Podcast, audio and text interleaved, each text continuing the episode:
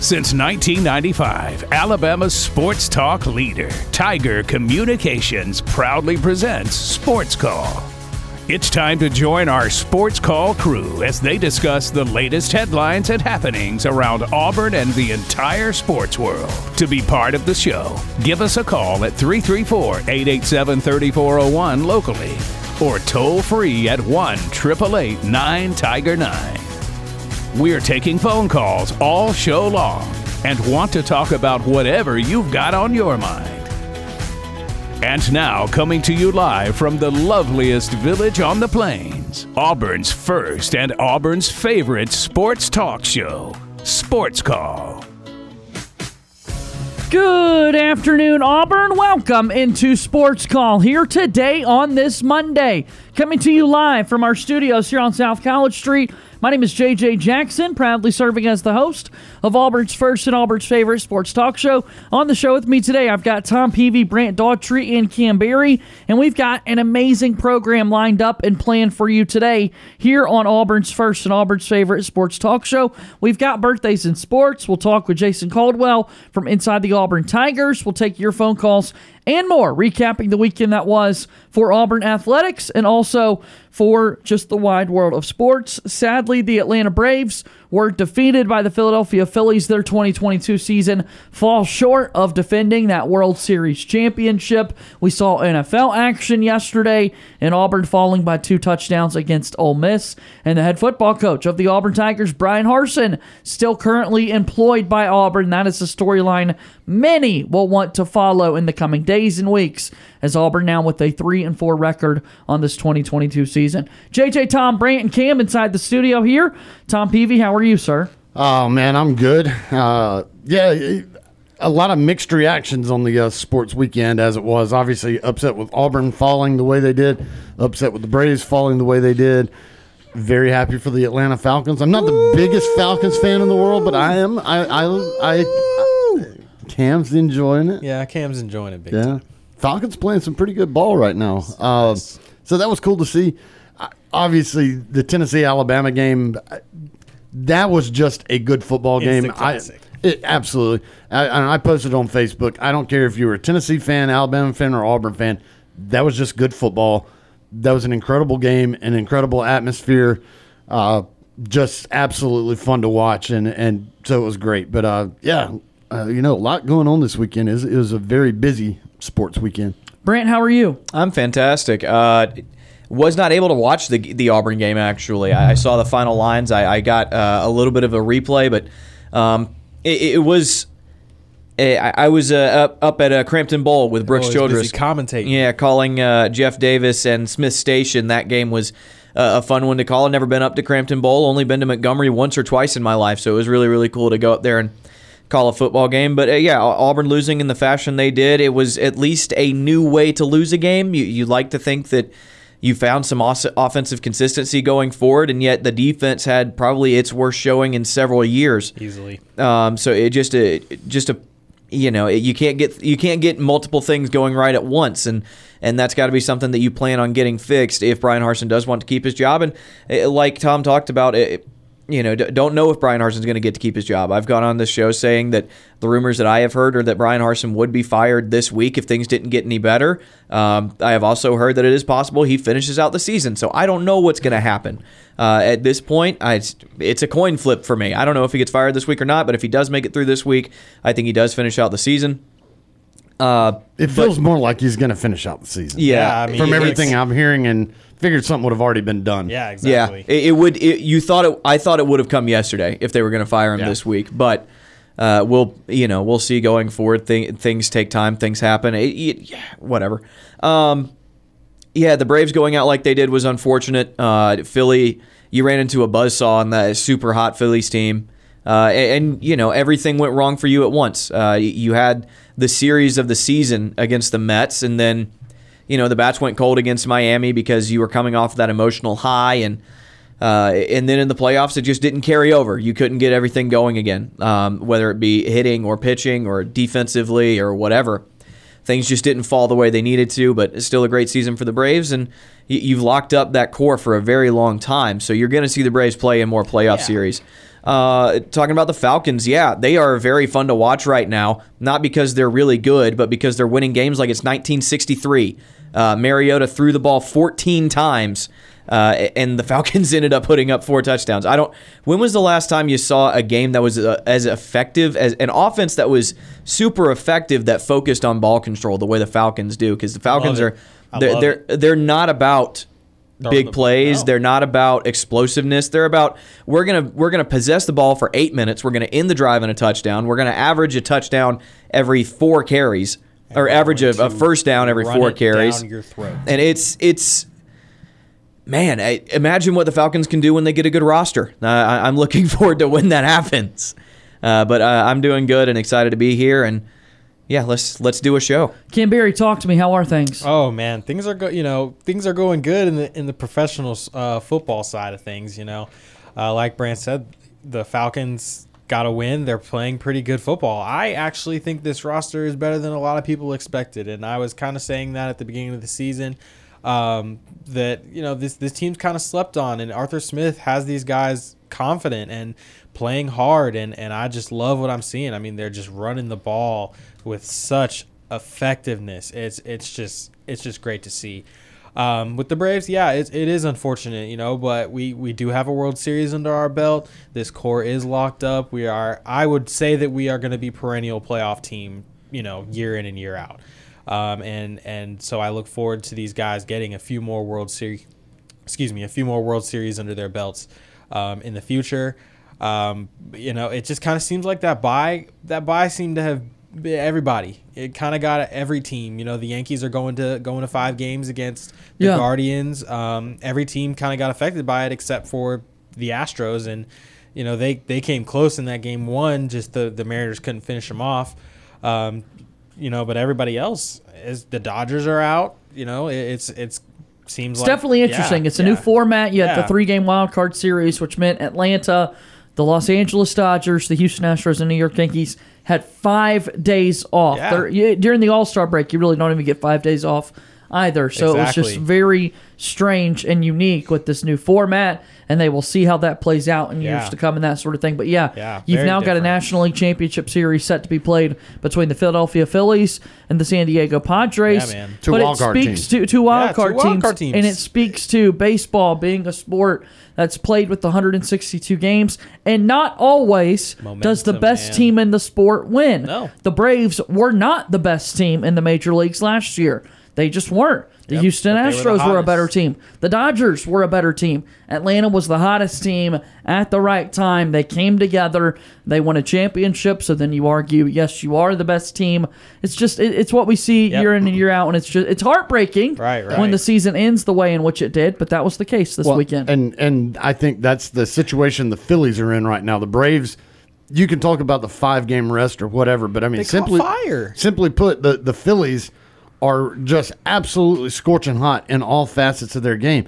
And you saw it against St. Louis on the road. They win that series. And then you get to the Braves, and I mean, their bats are just annihilating some of the best pitchers in Right. all of Major League Baseball. I mean, I've never seen Strider get lit up like No. he did. And I know he's coming off of that oblique injury in his his first start in a while, but still, Strider does not get lit up like that. No. Max Fried does not get up like that. Uh, you know, they they they just their bats absolutely destroyed the Braves starting pitching and and then the Braves especially 6 through 9 Yeah, in their lineup was Struggled bad. horrid. I mean, in that se- Horrid. yeah, in in that series, I mean, it was just Darn. It was just yeah, it was just d'Arnaud, Olson, and Ronnie that showed up to hit, Yeah. and everybody else just struggled. As for Auburn, you know, we just week in and week out. I, I mean, I won't. You know, the defense, like Brant said, that that was their worst showing in for a very very long gave time. They could 300 not- yard rushers. Could not stop the run. I mean, at all whatsoever. Um, which they had been pretty pretty decent at, and so now you just kind of turn to what do we do next? I mean, at least we got some offense going. I, I can say that.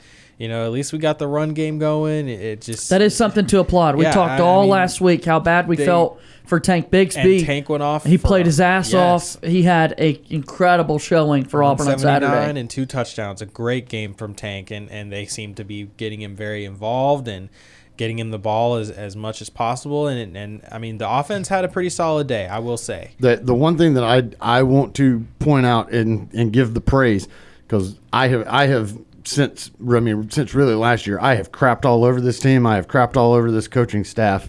I I want them gone. I I think it's time for a change. However, you go down twenty one to nothing Fought back. and and you're in the situation you are where you've lost this many games and the, and the whole country is not paying attention to you and I mean it's just you go down 21 to nothing that right there was recipe to fold up and just Yeah, get over. your doors blown for sure. off And they didn't. and Yeah. they did not I, I so thought we were I- heading so for I will applaud 2012. A&M. I thought that's what we were Yeah. heading for was a 63 to 12 type of game where it's very clear that the team is just checked out and they weren't. And that it, like you said that that is a credit to coaching. That is something that we have not seen from Brian Harsin's team is that they are not going to quit on him.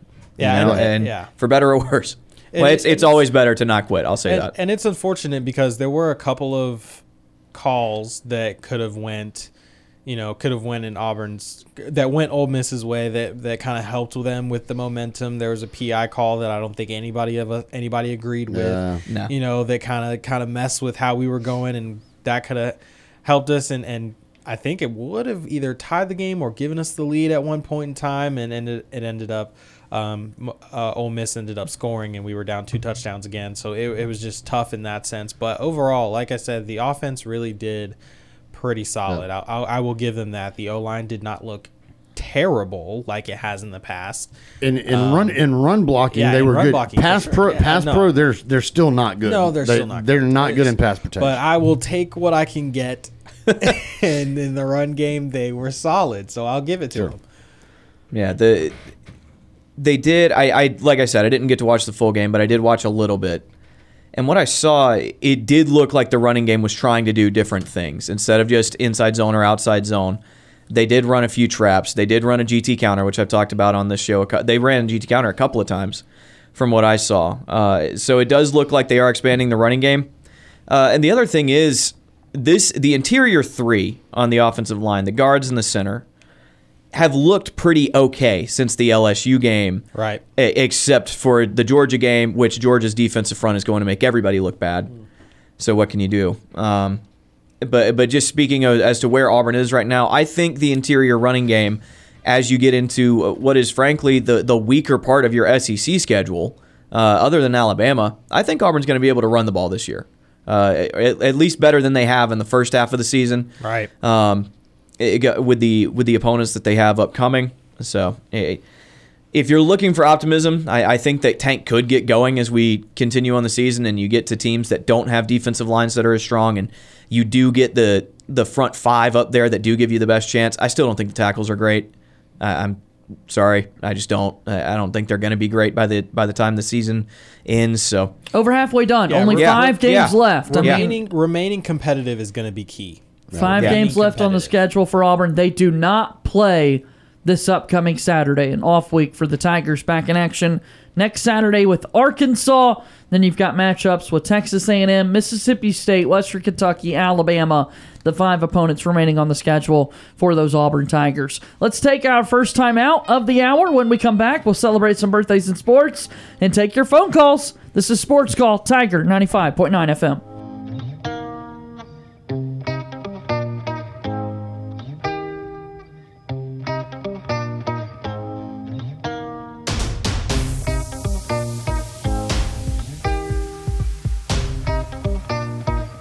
Looking for another way to listen to our show? Be sure to download the Tiger Communications app and listen to Sports Call wherever you go. I'm Deshaun Davis, former Auburn Tigers football player and all SEC linebacker. You're listening to Sports Call on Tiger 95.9.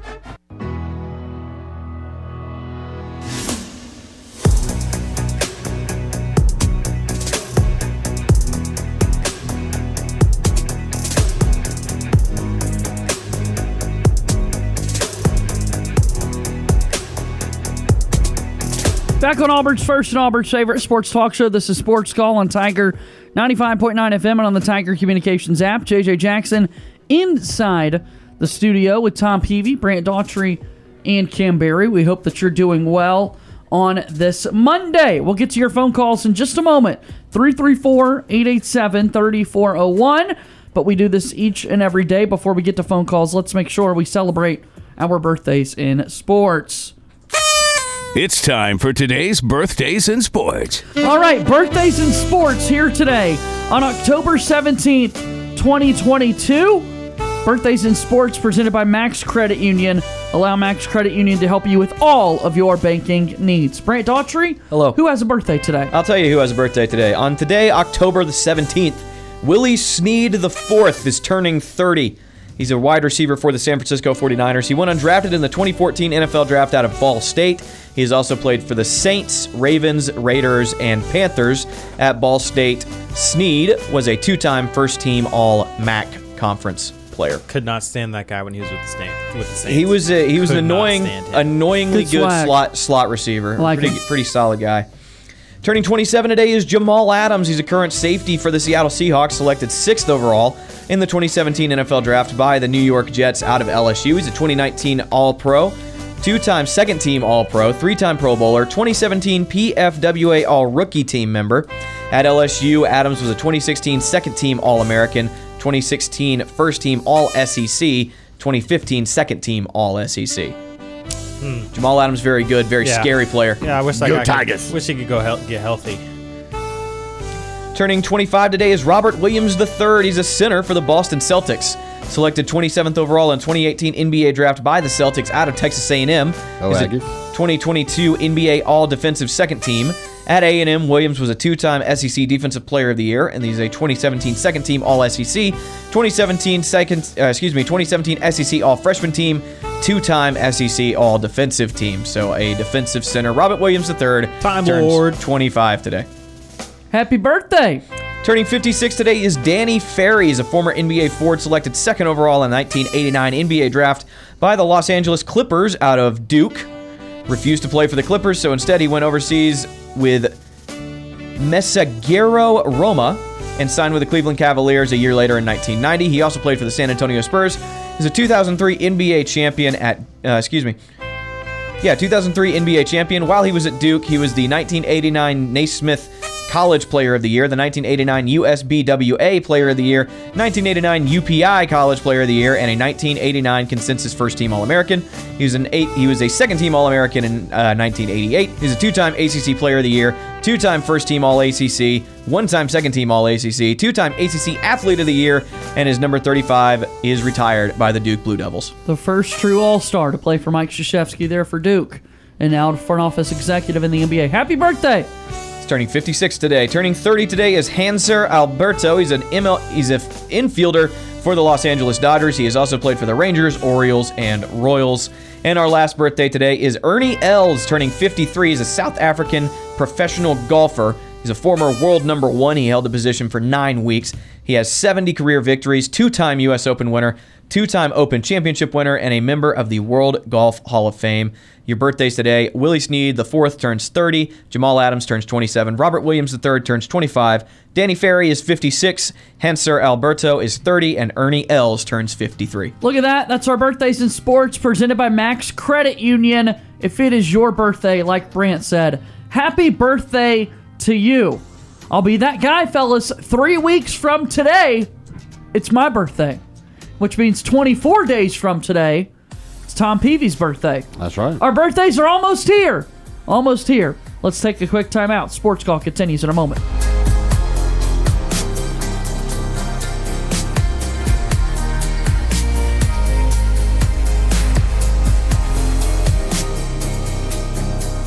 Want to know how easy it is to listen to our show? All you have to do with your Amazon smart device is say, Alexa, play Sports Call Auburn. We're done paying the bills. Now back to Sports Call on Tiger 95.9.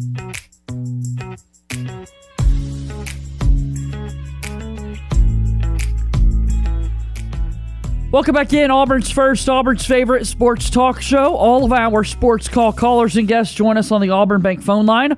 Auburn Bank has been your hometown bank for over 110 years. Visit them online at auburnbank.com for more information. Your partner, your neighbor, your friend. Member FDIC, equal housing lender. Give us a call to join the show 334 887 3401 locally or toll free at 1 888 9 Tiger 9. Auburn Bank is our proud sponsor of the Sports Call phone line. JJ Jackson alongside Tom Peavy, Brant Daughtry, and Cam Berry will use that Sports Call phone line to go and chat with our friends. And joining us up first on today's show, we've got James from Montgomery. there's our good friend James from Montgomery has called into the program. Hi, James. Hello, and War Eagle. War Eagle. Yeah, the first thing that I'm going to actually talk about is the huge loss against Ole Miss. I mean, I was watching that game from beginning to end, and I was seeing what Robert Ashford was going to do, but I don't think he was the quarterback that we were looking for in in Robert Ashford. So I think I don't know what what he was thinking, but we had some turnovers in the first and second quarter of the game, and it was just it, it was like um it, it was like Auburn was like on life support at that point. You got to take care of the football, James. Plain and simple. You you can't be on life support. You got to take care of that football. You got to run the ball effectively. And Robbie Ashford, while he did have some turnovers, he was running it effectively when he kept it himself. As was Tank Bigsby. Really good to see Tank Bigsby have a big game. Yeah, as as well because I mean with with Tank and his um you know with with a lot of uh, strength that he has for the offensive side of the ball. I mean, I, mean he looks like an NFL star. That's what they that's what they're looking at Tank Bigsby. But I think Tank is the NFL star. I can actually see it in his in his um, persona in. in and seeing if he's going to be on any draft boards in 2023 of next year. He likely will be. He'll likely be uh, one of the better running backs that you could evaluate as a prospect. I think Bijan Robinson has that top spot coming out of Texas, but excited to see what Tank Bigsby can do at the next level, that's for sure. Five games left on the schedule for Auburn, so they've got to find a way to take care of the football. Yes, as well. So we have to take care of the football more more often, and we're playing a really good team in Arkansas. So it's at home. So I think this is going to actually test Brian Harsin's coaching ability, or if it's going to test, um, you know, the the football program as as itself for Auburn. So I'm just going to see how we play next weekend because I know we don't play this weekend. So I'll just have to see how we'll play next weekend against Arkansas at home. So I'm hoping that this is going to be a good uh, test for Auburn and seeing if Auburn is going to uh, rebuild their their losses against Ole Miss as well. Yeah, we uh, we play Arkansas as you said next weekend, 11 a.m. kickoff. Auburn's got a bye week on Saturday, so hopefully some of the guys that are banged up can enjoy a little bit of extra time off for recovery, mm-hmm. and uh, then they can come back and, and really grind it out next week, getting ready for that Arkansas game. That's for sure. Yeah, because uh, this weekend I'm going to be looking at some games. This weekend I'm going to be looking at Mississippi State, I'm to be looking at Alabama, and I'm going to be looking at Texas A&M and Western Kentucky, just to name those two teams that we're going to be playing in this five-week uh, series for next weekend. I mean, next week as well. Yeah, no, we've we've got five games left. We're still trying to go to a bowl game. We've got three wins on the year. We got to find three more wins on the schedule if Auburn wants to go to a bowl game this season. So uh, odds may be stacked against this team, but these players aren't giving up. That's for sure. Yes, as well. And then with the Major League Baseball uh, game that's going to be played tonight, I'm actually I have uh, the New York Yankees actually winning against the Cleveland Guardians and seeing if they're going to take this game five as well for tonight and seeing uh, what they're going to do next week when they actually play the winner of the Philadelphia Phillies or the San Diego uh, the San Diego Padres as well. So I think Philadelphia and New York would be a great matchup for the World Series this year. Yeah, they went head to head in the World Series back in 2009. A really fun matchup there uh, in 2009 between those two teams. So it'd be a World Series revisited 13 years later. Yes, that's well. Because I mean, with that, I'm I'm pretty sure that New York is going to win the World Series this year. I have great honors uh, with their with their lineup with Aaron Judge, and I and I know he's going to bring a lot of law and order to this game tonight as well in New York. That's so clever, James. That's a really good pun right there, buddy. Yeah, because I mean his last name is Judge, so I mean I love I love my head uh, TV show Law and Order, so that's why I had to put it in there as well. Tell tell us something about the Law and Order TV show. What do you like? Um, I just like you know seeing a lot of um, a lot of the police work that that those uh, men and women actually do for New York as well, and um, they're they're really they're a really good um, a, a great cast for Law and Order as well. And then my other hit TV show that I would like to watch during the week is uh, SWAT. I used to love. Uh, I I actually watched that show as well, so it's it's another police show that I like to watch as well. Yeah, police shows are fun from time to time. It's uh, it's it's always entertaining, and then you've got some some shows where you see some knuckleheads out there that aren't doing the best of behaviors, and then the police reprimand them for that. Yes, as well. And then I am so disappointed on uh, last night of my Dallas Cowboys who could not make the push over the hump for the Philadelphia Eagles. So I'm hoping that they're going to uh, change the quarterback spot and probably next week, uh, this uh, weekend. Uh, we do have a bye week this week, so I'm hoping that they will put uh, Dak Prescott back, and I'm hoping we'll get to the Super Bowl as well. Yeah, now that Dak Prescott is healthy, it'll be a good thing for Dallas that he's going to be back and reinserted into the starting lineup. So uh, maybe we'll get to see a healthy Dak Prescott play the rest of the season. That could be a really good thing for the Dallas Cowboys.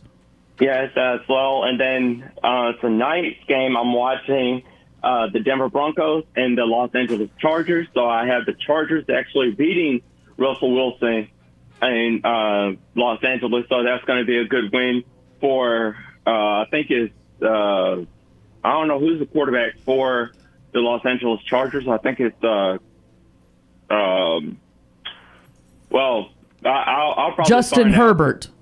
Yeah, so I'll, I'll probably see if Justin Herbert is going to actually win this game at home. So it's going to be a good Hollywood uh, matchup. is going to be a really good one. So grab your popcorn, and it's going to be a good uh, Hollywood movie to actually watch as well. Uh, yeah, no, we're uh, we're talking about all the things that took place over the weekend. And, and James, before we get out of here, we do got to address the elephant in the room. And uh, I would imagine that you were a little disappointed in the behavior that we saw from Bubba Wallace yesterday. Oh yes, I actually did see that. That uh, actually came to uh, my attention because I mean, I mean that was kind of a close call for Bubba Wallace to actually. He was almost going to win um, in yesterday's race, but I mean, anything can happen in in the heat of the moment for NASCAR, and I've actually seen a lot of NASCAR fights actually go down for so many years. I've been a NASCAR fan, and I mean, it is it was going to be his time to win, but I think he should not, you know do something like that. So I think he's gonna he's gonna you know tone his his um his anger issues down a little bit. Yeah, he might need to apologize to Kyle Larson because he went and, and, shoved and pushed him. Yes, as well. So he would. Um, I think NASCAR officials. I think they're going to suspend him for the remaining of the season, but I'm not quite sure on that as well. So I'll just probably um, you know, keep keep watching um, some NASCAR news, and I'll probably have that for you all on tomorrow as well. Yeah, there's only three races left in the regular season, so who are you going to be rooting for now if Bubba Wallace can't keep racing? Um, I would have to say I will take uh, Chase Elliott. I will root for him as well. That's my favorite gonna, driver. I like that.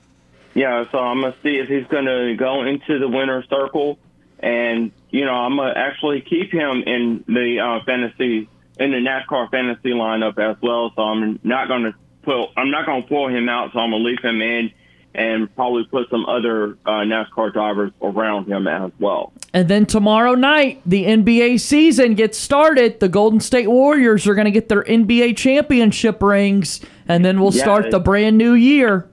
Yes, I will actually see that game on Tuesday night because I think that this year would be a second time for the Golden State Warriors to actually uh, go to the NBA Finals. And I would like to see a good matchup this year with my Dallas Mavericks and the Golden State Warriors. Maybe I don't know if, if it if it's gonna happen. It might happen, but I would watch my uh, Dallas Mavericks on Wednesday, so I'll let you all know if we won or not. The first of 82 games, a very long season. The first of 82 games for the Mavericks on Wednesday.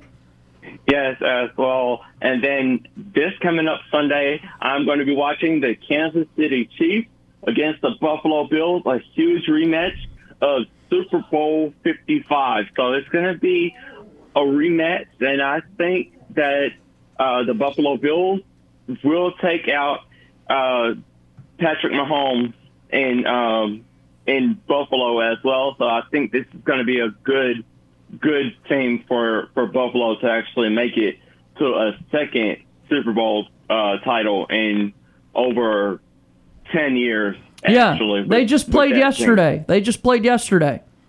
Yeah, so I am actually happy that the Buffalo Bills actually won, and I have won uh, week six of the fantasy football uh, season. So I'm actually going to see who am I going to who am I going to put in my draft during the off season as well. There we go. A lot to discuss, a lot to be looking forward to over the next few days.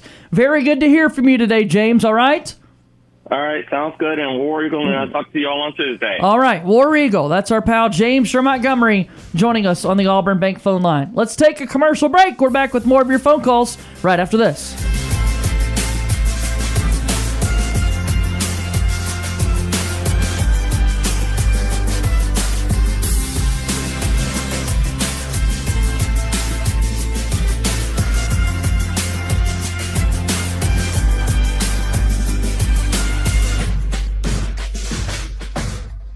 Sports Call is on the air weekdays from 3 until 6 p.m. I'm Jeff Whitaker Jr., former Auburn Tigers defensive tackle and national champion, and you are listening to Sports Call on Tiger 95.9.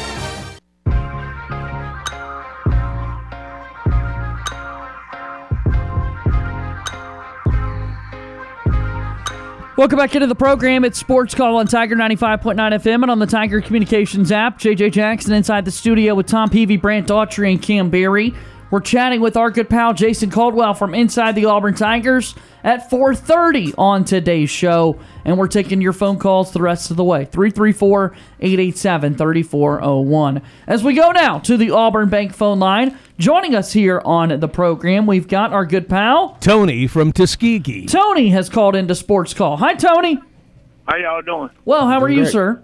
Hey, I'm, I, I I know y'all doing good after that Tennessee victory, but Yeah, but Auburn lost. Auburn lost, so that's that's the biggest thing we're concerned about.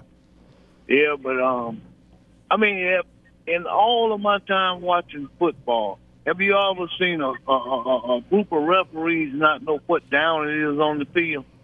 Uh, only once, and it was it was last year in the Auburn Penn State game. Penn State had a punt on third down. Well, that that that happened this Saturday, you know, in the Alabama game. But um, you know, nobody can make excuses for Alabama losing. But there was a couple of plays where Bryce got hit upside the head. The guy targeted him. They looked at it, didn't call it, and then that last play, um, the pass interference. I mean, that's something really need to be looked at, not just because of that game, but too, they not allowing guys a chance to go at the ball. Anything close, you don't have to touch them. If you jump up, you know, it's a pass interference. And another thing I think needs to happen is all these referees to be on the same page instead of having a different SEC officials or Pac-10 officials. Why don't they have just a nat- uh, uh, uh, large conference of referees, college football referees, so they can all make the uh, same calls and have, you know, they have one standard of calls. I think the the reason you haven't seen a national organization like that is purely because of geography. The guys that live in the South are not going to go officiate a Pac-12 game, you know. But I, I'm with you. I wish that referees were better. I I agree that referees are a problem. Uh, pretty much as, as, a blanket statement across all of college football, but I, I don't think you're going to see one massive union of referees come up anytime soon. Yeah, I watched an Auburn game also. Uh, I mean, everybody keep blaming the coach. I mean, you got players on the field too. I, I you know, I kind of believe that guy get his own players, something different might happen. I don't want anybody seeing my face and drag me for saying that, but you know, Auburn played a different standard of football Saturday. Uh, and, uh, on on offense, they definitely played better. Uh, on defense, you had one of the worst performances you've had in a long time. I, I agree that if Bryan Harsin well, was able to get his guys in here, he might have some success. I don't know. Unfortunately, but he's the, not getting his yeah, guys in here. He's not getting guys in here right now. Well, That's the biggest well, issue. what's the difference in the defense? Everybody say uh, Nick Saban. You know, they ought to get rid of him in Alabama if he let one player score five touchdowns, beat him five times up, up and down the field. Oh yeah, hey, look, Nick out of Tuscaloosa. Well, you said it, Tony, not me.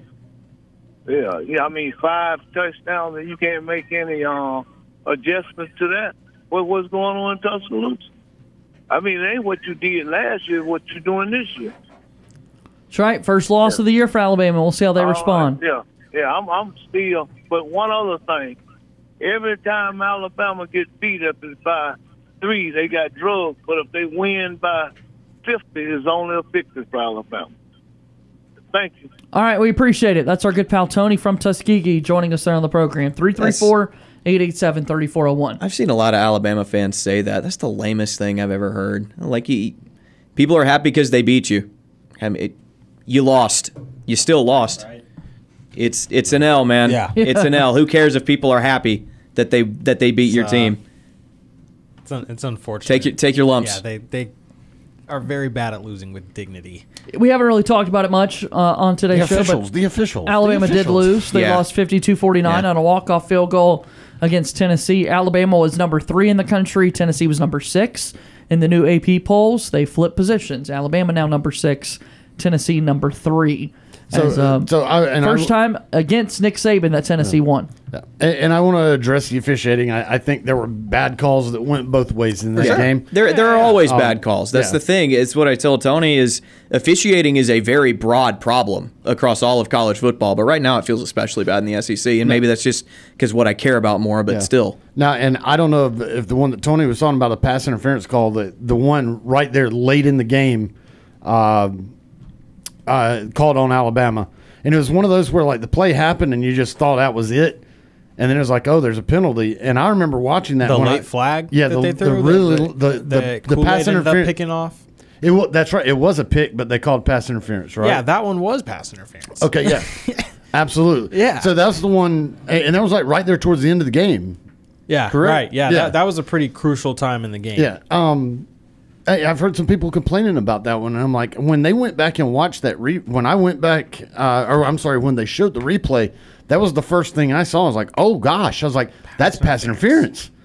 That I mean, that was like absolutely pass interference, and I'm like, oh my gosh, did they actually throw a flag for that pass interference? And sure enough, they did. And every replay, I'm like, oh, should've. wow, yes. So now, if anybody's complaining about that one, I, I mean, that was textbook pass interference. Right. So and now there were some other calls that you could say, and I, I mean, they they missed know, a they missed a face mask on Bryce. Right. Uh, and they probably missed a roughing the passer on Bryce as well. He right. There was the there was a targeting that was not called where he did initiate contact to Bryce's face mask with his with with like the forehead of his helmet. I, am not going to call it the crown because it wasn't, but it was towards the top. It was not face mask to face mask. But the thing is, it was such a glancing blow. It was not targeted. He was not trying to hit him in the head. Right. Even if that is where it. went. That's the that's the thing that drives me the most crazy about targeting, is that you cannot judge whether or not a kid was trying to hit somebody else in the head because sometimes like guys duck at the same time. It, they're moving so happens. fast, Yeah. they cannot react fast enough to get their heads out of the way in those scenarios. A loss for Alabama on Saturday. Tennessee with a big win. What a big win that does for Tennessee to Yeah, be that's- that's Oh, yeah. to tell the world like, It's hey, legitimate. They're legitimate for We're the first time in Yeah. several years. we're So- legit. We've never beat Saban before. Several but here it decades. is. So, so let me tell you this. So, uh, my girlfriend Michelle, uh, big Alabama fan. Her all of her family are Alabama fans. Uh, she, I was watching the game at her house. She actually told me at one point I had to shut up because I was in her house. But I wasn't cheering for Tennessee. I was Cheering just, against Bama. I, know, well, no, I was talking football. I was like, I was, I was yeah, saying yeah, yeah, something. I feel it. But it probably my vocal tone probably seemed like I was a little more slanted. Yeah, yeah. And uh, I was told I had to shut up, but then I jinxed it. So Alabama's driving, and they get in field goal range, and I tell her, I said, "Well, the one big difference is y'all actually have a kicker this year." I was like, Ah. "Will Will, Will Reichard has been one of the best in the country. He's he was the number one kicker when y'all got him." Uh, you know, y'all are in pretty good shape right here. And she made the comment that I jinxed it, and sure enough, he shanks one. I mean, uh, of all the times for for Reichard, He's to now two to- of his last six. He's kind of for- gotten for into a little bit of a funk. Yeah. like But uh, yeah, So, but he, but then you know, for Hendon Hooker to just you know just bam, bam, bam. I mean, right down the field to set them up. Like, good heavens! I, I mean, that was just it's tough. that was so I- incredible to to to do that against He's good. Alabama. He's good. And make he, it look he that has easy. launched himself to the front of Yeah. the Heisman discussion with that performance. to make it look that easy to get into field goal range was incredible. And then, of course, the final field goal was in one of the ugliest game-winning oh field goals you could gosh. ever possibly see. A, a, a sideways spinning knuckleball duck that barely got over the it crossbar, in, and- but it got in. Got the And job done. Got the came job done. that's right. thrown in the river. All right, we've got more to go. One hour has concluded. Still two to go. A lot to discuss, including your phone call. So Auburn football, a bye week now, but they get set for Arkansas next week. Alongside Tom Peavy, Brant Daughtry, and Cam Berry, my name is JJ Jackson. One hour in the books, and we're rolling.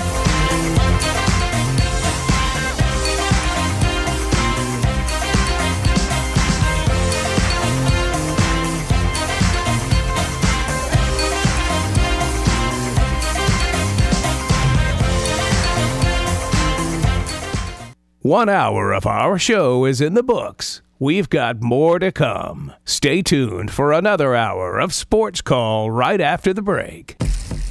You're listening to Sports Call on Tiger 95.9 FM, WTGZ Tuskegee, Auburn, and AM 620 WTRP LaGrange.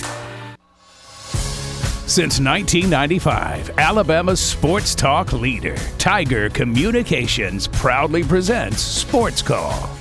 It's time to join our Sports Call crew as they discuss the latest headlines and happenings around Auburn and the entire sports world. To be part of the show, give us a call at 334 887 3401 locally or toll free at 1 888 9 Tiger 9.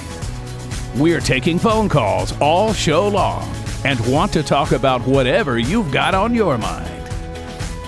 And now, coming to you live from the loveliest village on the plains, Auburn's first and Auburn's favorite sports talk show, Sports Call. Second hour of Sports Call starts right now on Tiger 95.9 FM and on the Tiger Communications app. JJ Jackson inside the studio with Tom Peavy, Brant Daughtry, and Cam Berry. We hope that you're doing well on this Monday, talking about the week that was. In week seven of the college football season, the Auburn Tigers lose by two touchdowns to Ole Miss on Saturday. Alabama knocked off by Tennessee, a three point victory for the Volunteers there on Rocky Top. We saw some other results from across the league a top 25 battle between Kentucky and Mississippi State.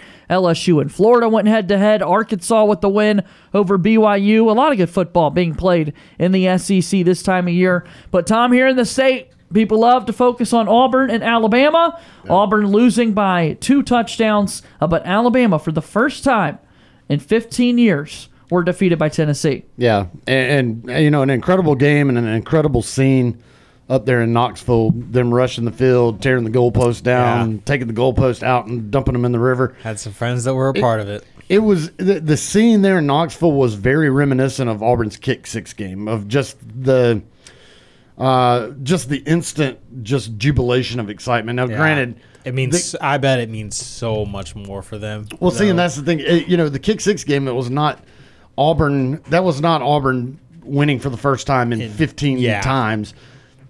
But it was that just the game meant so much uh, for both sides on that, and and that's the kick six game. And this game, you know, with the two highly rated teams going after it, and then of course just for Tennessee.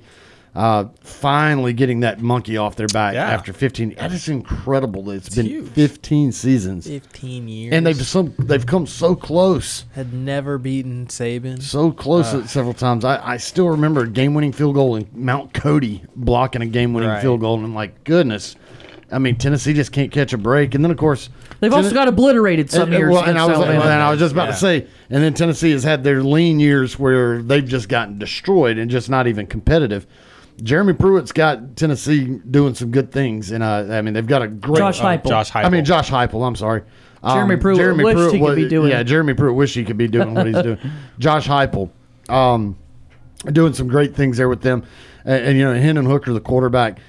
uh, He's he's one of the top Heisman guys right now, as he should be. I mean, the kid looks incredible, and uh, Had not thrown an interception all season until Saturday. Did throw a pick, Yep. But was still remarkable in the outing. And five touchdowns. Jalin Hyatt had uh, a great day at the wideout spot as Jalin well. Jalin Hyatt had a pretty darn good day. Humongous showing. All right, let's take some phone calls. 334-887-3401 or toll free at 1 Tiger 9 to be on the program as we go to the phone lines. Luke from Alex City. Luke has called into the program today. Hello, Luke. Hey guys, how are y'all doing? Very well. Thank you Well, for asking. sir. Uh, a couple of things. First of all, I couldn't disagree more about the pass interference. No call, no doubt about it. But again, I know some people agree to disagree, and it's a judgment thing. Um, and like Saban said in his press conference, I just you would wish for more consistency because there were certainly a lot of other instances uh, on the other side where they they just wouldn't throw the flag. There's a great video of Isaiah Bond being uh, ripped down while his face mask is being grabbed. But you know that's all part of it. And in the end, um, Alabama still had the shot. I mean, Jahmyr Gibbs, who played a wonderful game, he dropped a pass uh, on a little V route that if he catches it, he might even score uh, on the final drive. Uh, the other problem is why in the world did Alabama throw throw the ball three times when they got in field goal range when they could have run the ball and it get, gotten a little closer and won clock. Uh, it, the fact that they threw the ball and had three incompletions was the reason Tennessee had time to come down and kick the field goal. Then, of course, they missed the field goal. Um, I don't think there's any doubt that uh, the targeting was targeting. In fact, uh, I was with a big group of people, and we all said, "Yeah, they'll get this right." I mean, they'll they'll see this because they, they even had a commercial break, if I remember right. And I said, "They'll get this right." And of course, they at first they all thought it was targeting. Then they tried to explain it away. But uh, the other thing that's interesting, this is the same refereeing crew that did the Auburn Arkansas game where Bo Nix spikes it backwards. It's also the same crew from last year, uh, Alabama Texas A&M, where Malachi Moore was taken out of the game on the game's second play because of a very iffy targeting.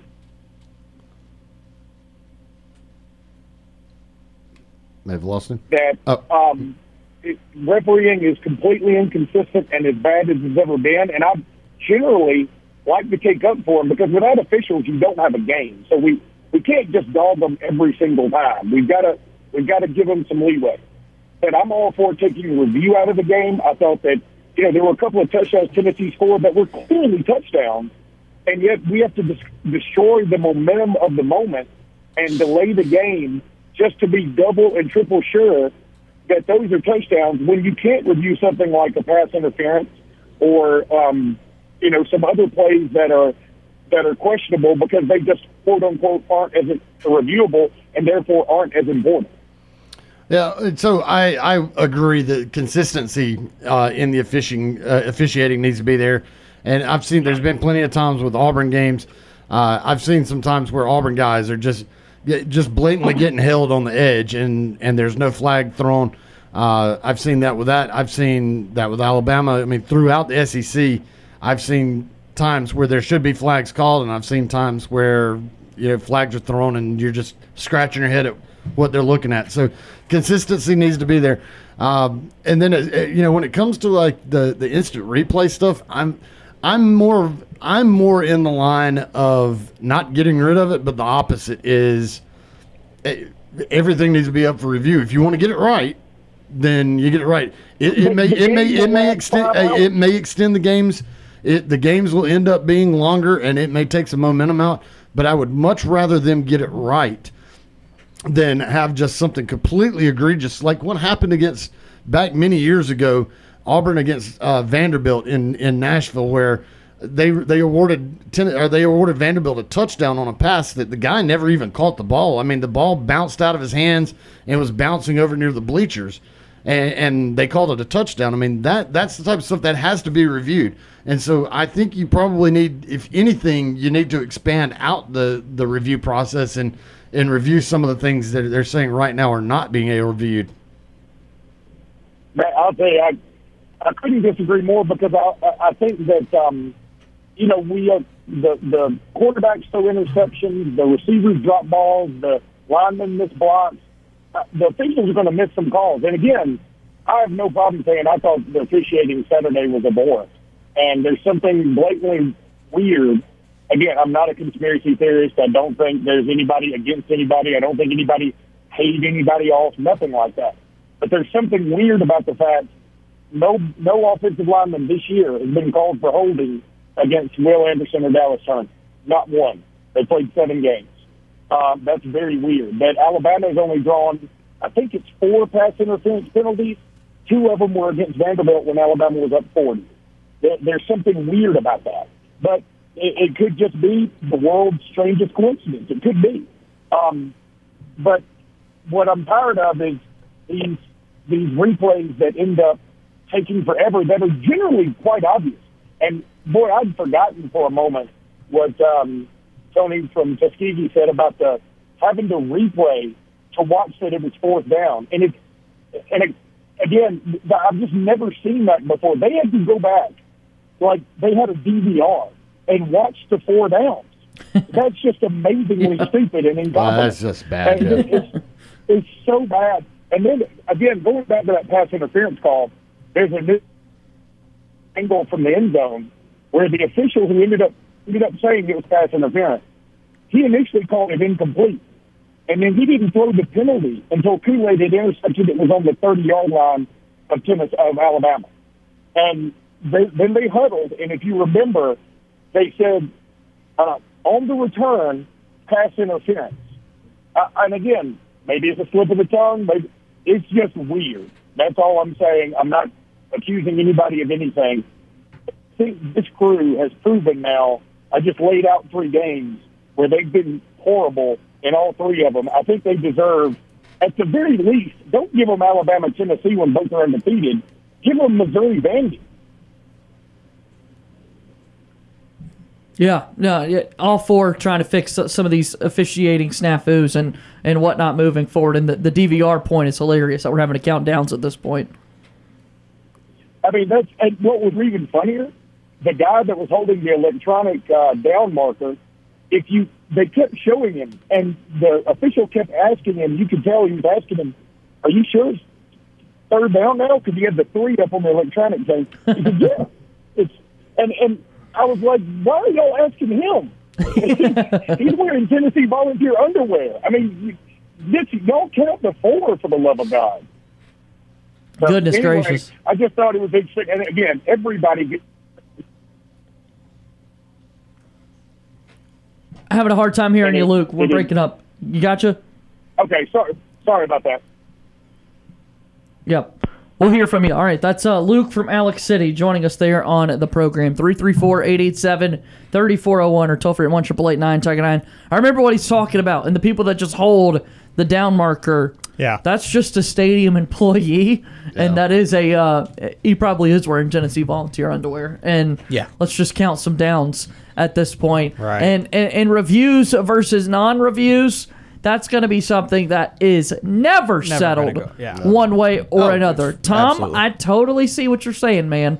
Let's get every single call right. But I totally get what Luke's saying. That's going to take forever. And a quarterback makes a bad pass. Right. A lineman misses a block. A running back doesn't know where to run. The wide receiver, you know, like the it's you're a human. You're going to mess up from time to time. Some of that is going to happen in games like these. Well, what I my my point with that is I would rather expand it than get rid of it because you have to have it. it. It's something that you have to have to get crucial plays correct. Obviously, I don't want them reviewing every single play. That that's ridiculous. But I would rather do that than completely get rid of it. So, um, the thing is with the reviews, whenever those reviews do pop up, they need to figure out a way to get to expedite it, speed the speed that thing up a little bit. I mean, you can sit there as fans, you can watch one replay on TV and, pretty know. much see, Yeah. well, that's what it was, and it's like, all right, well, that's the call, but now you got to look at five or six different angles of the exact same thing, and every single one of them shows no, that's what happened. It's like, geez, all- you needed to do was look at it the one time, and that was it. And it's very definitive what happened with just one look. But then you end up taking five minutes to try to review something that seems obvious. Uh, that that's where I have issues with the instant replay. it's always very funny to me whenever I go, I, like I, I go to Auburn games all the time, and I see, okay, the official says, hey, the previous play is under further review. That's fine.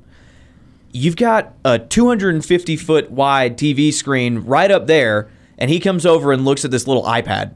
Like, why? Why do you? Why do you have to go over and look? Well, that's part of the problem. Is it takes him five minutes to jog across the field because there, there's one iPad and it's in one spot, and you got to go to it. Uh, That's a good point. and you can't just watch the jumbotron, man. I like I understand that not every major school has a giant jumbotron, but most Division One football programs have a big ass TV at some at some end zone that you can look up and see, and it's probably more clear than whatever tablet you're going to look at.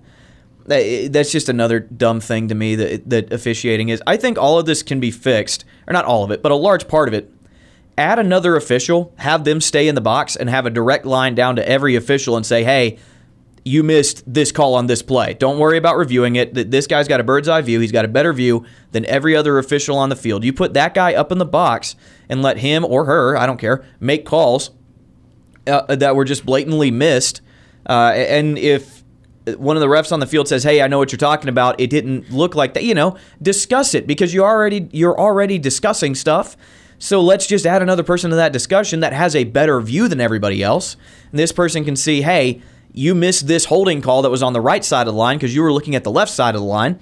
That's perfectly understandable. Like Luke says, everybody's human. People are going to miss calls. So just put somebody up there with a bird's eye view. They have a better view. They have there's a billion cameras around that stadium. Why do none of the officials have the benefit of using them? Right. It- using them live, maybe.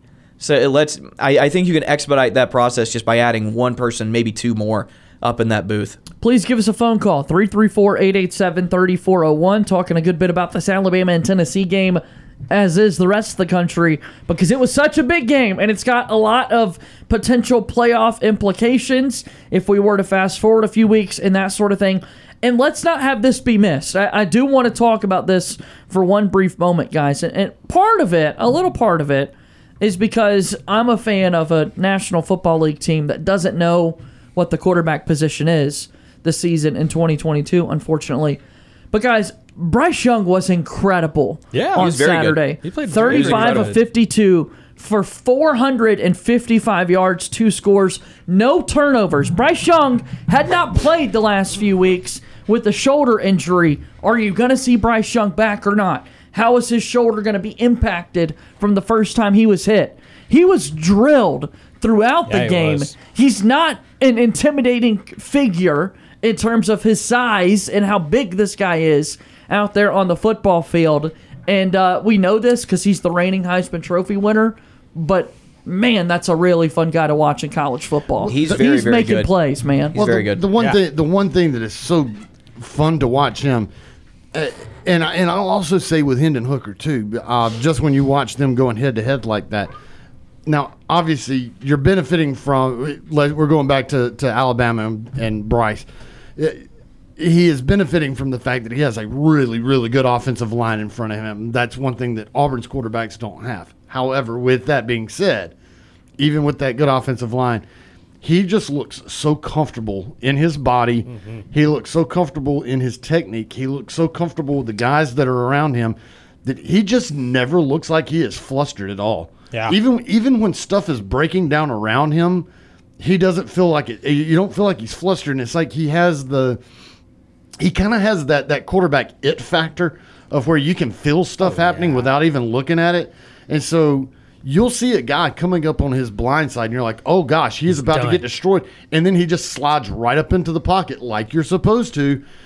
Alabama And it, and offense. and it's like I mean, he never saw him come, but he felt it. He could Yeah. feel the guy coming bearing down on him and he slides up in the pocket. Sets Some of that you either set- have it or you don't. Right. Yeah. And he's got it. Slides up in the pocket away from where the pressure at, is at, sets his feet, and fires a dart. And it's like, oh my gosh. I, I mean, that's just, that's next level quarterback Yeah. right there to be Yeah. able to sense what's going on and not even looking at it. Yeah. You know, as opposed to like, holy crap, let me run for my life. I mean, he just, he just so smooth with what he does. But now I'm seeing a lot of that with that with Hendon Hooker. You didn't feel like he ever panicked. I, I don't think I ever really saw panic from him. Uh, and I mean, that's a darn good defensive front that was coming at him and the linebackers. And we know Alabama likes to do a lot of weird, shifty things, and and they'll lot of stunts, a lot of lot of stunts and yeah. crosses, and a lot of things that will just absolutely confuse the mess out of an offensive line from just a blocking uh, scheme standpoint on who you're supposed to get. Yeah, your They, they, assignments. yeah, your assignments. They really jack you up with that. He never felt like just looking at, Hun- at, at Hendon Hooker. I mean, he just it felt comfortable. It just when they got I'm when they got the ball back after that missed field goal, it didn't feel like that they were going to mess up. For some reason, it felt like they were about to do this.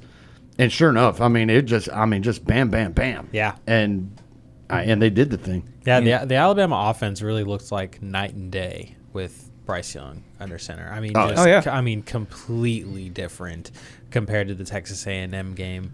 And so that's, I mean, Well, again- you see, I mean, that's just the biggest factor is Bryce Young because you wonder if Jalen Milrow plays.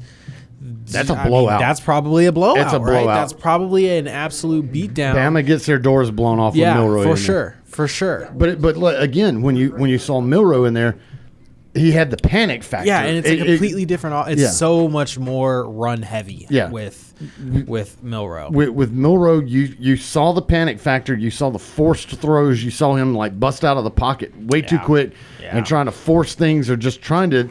It, it just it never felt comfortable with him in there watching him throw. It just it felt like he was always on on the the verge uh, of that kind of panic run or just busting loose and running. Now th- that kid could move.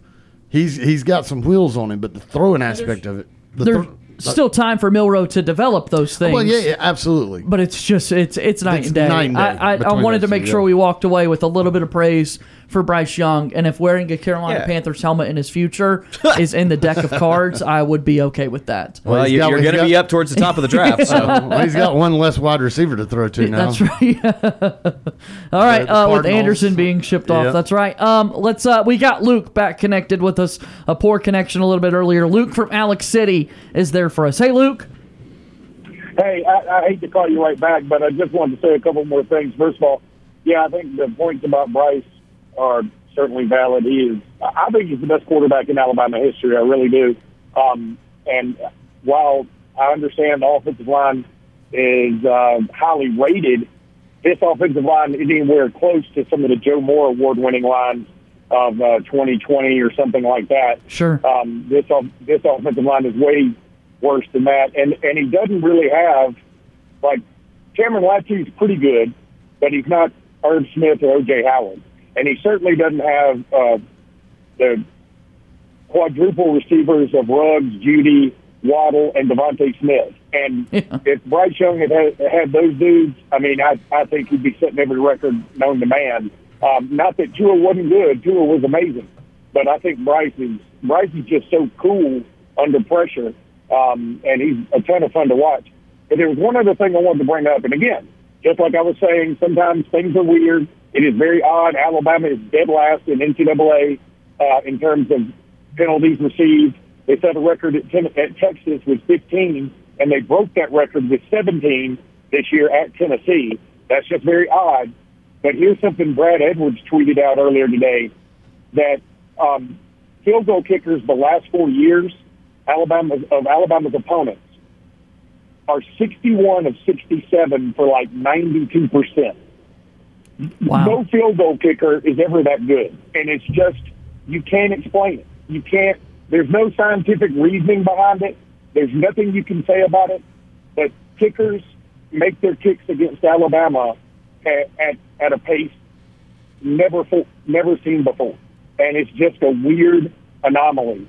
But um, it, it's it's something that's so odd, especially when you consider how many times Alabama has lost a game because of a kicker from another team or because they missed their own kicks. It's just uh, uh, you know Alabama's Achilles heel, either way you want to look at it. But I just wanted to throw those two points out because that stat blew my mind today, and Brad Edwards just randomly tweeted it. Yeah, thanks for the call, Luke. Good to hear from you, buddy.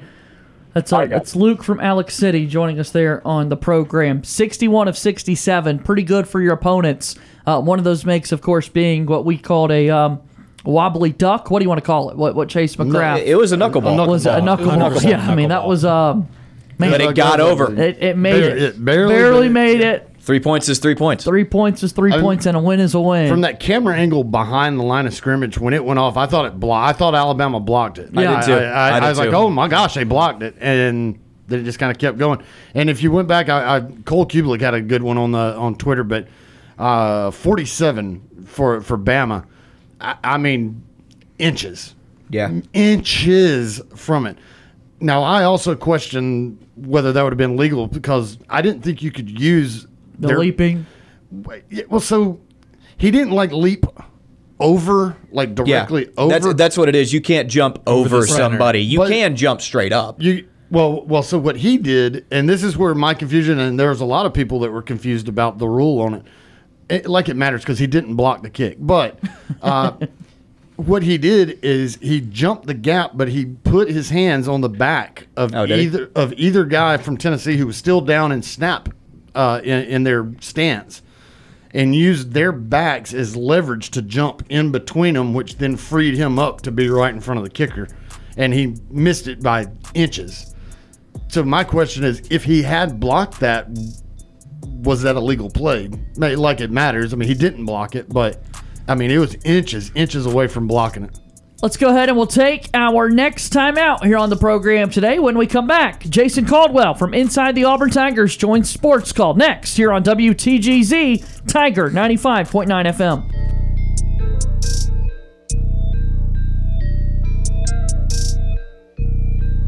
All of the biggest names in the sports world want to be on Sports Call. We are very excited to be joined by ESPN's Adam Amin. Bring on a very special guest, a good friend of the program, a former host of this very show, and the current voice of the Auburn Tigers, the one and only Andy Burcham. We get the opportunity to welcome in Mr. Phil Steele into our program. Be sure to listen to our conversations with athletes, coaches, and media personalities on the Sports Call podcast. Let's get back to Sports Call on Tiger 95.9. Feel free to give us a call at 334 887 3401 or toll free at 1 888 9 Tiger 9.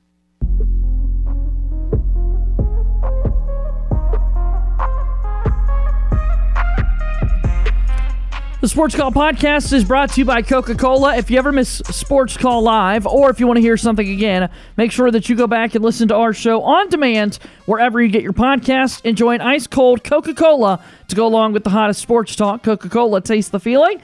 Sports Call is available on SoundCloud, Stitcher, Google Play, iTunes, Apple Podcast, Spotify, TuneIn, or you can find the podcast on our Tiger Communications app.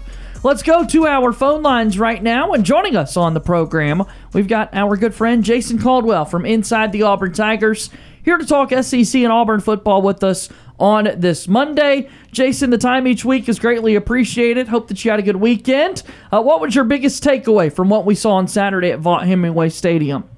Yeah, you know, I, I don't know. It just kind of, kind of torn over that one. You look at it, and, and I, you know, I had questions about Ole Miss's defense going in. Um, those questions proved to be valid because Auburn was able to run the ball pretty much at will against Ole Miss. Um, the, you know, and I thought the offense would would have some opportunities, and, and they did. They took advantage of those and did some good things. I just continue to be just kind of blown away by Auburn's struggles on defense in the run game, um, and people being able to run the ball at this team. And Saturday, I mean, to the tune of 448 yards.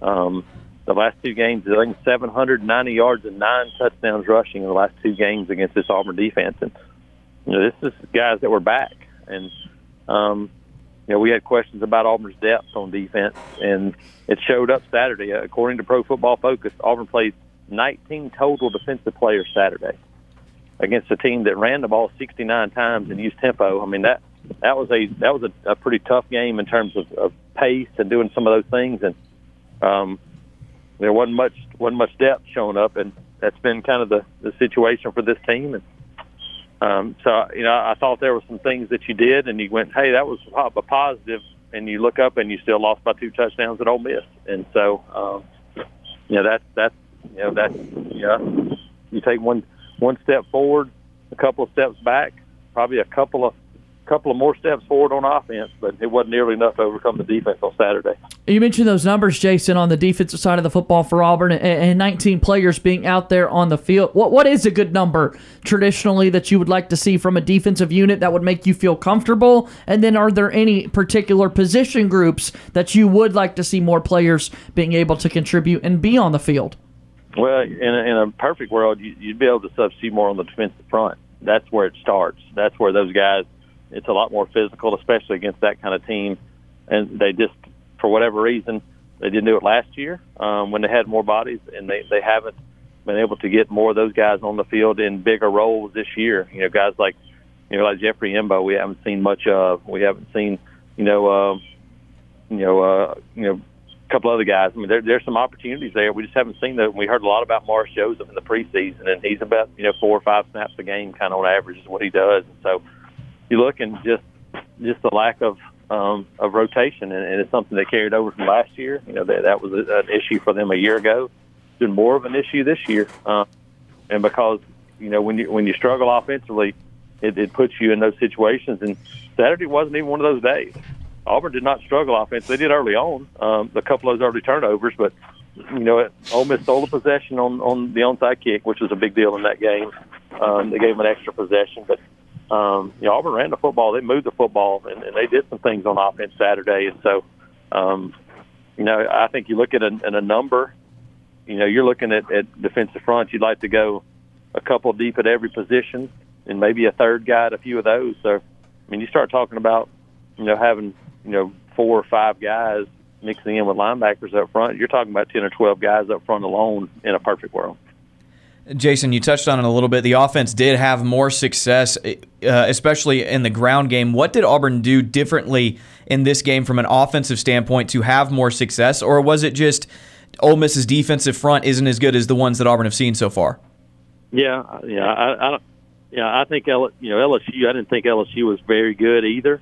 I thought they were better. Missouri's, I think Missouri's defensive front was was much better than Ole Miss, um, to be quite honest. And so, um, obviously Georgia's was better even without, um, you know, Jalen Carter in the middle. Um, so you you've seen some better ones.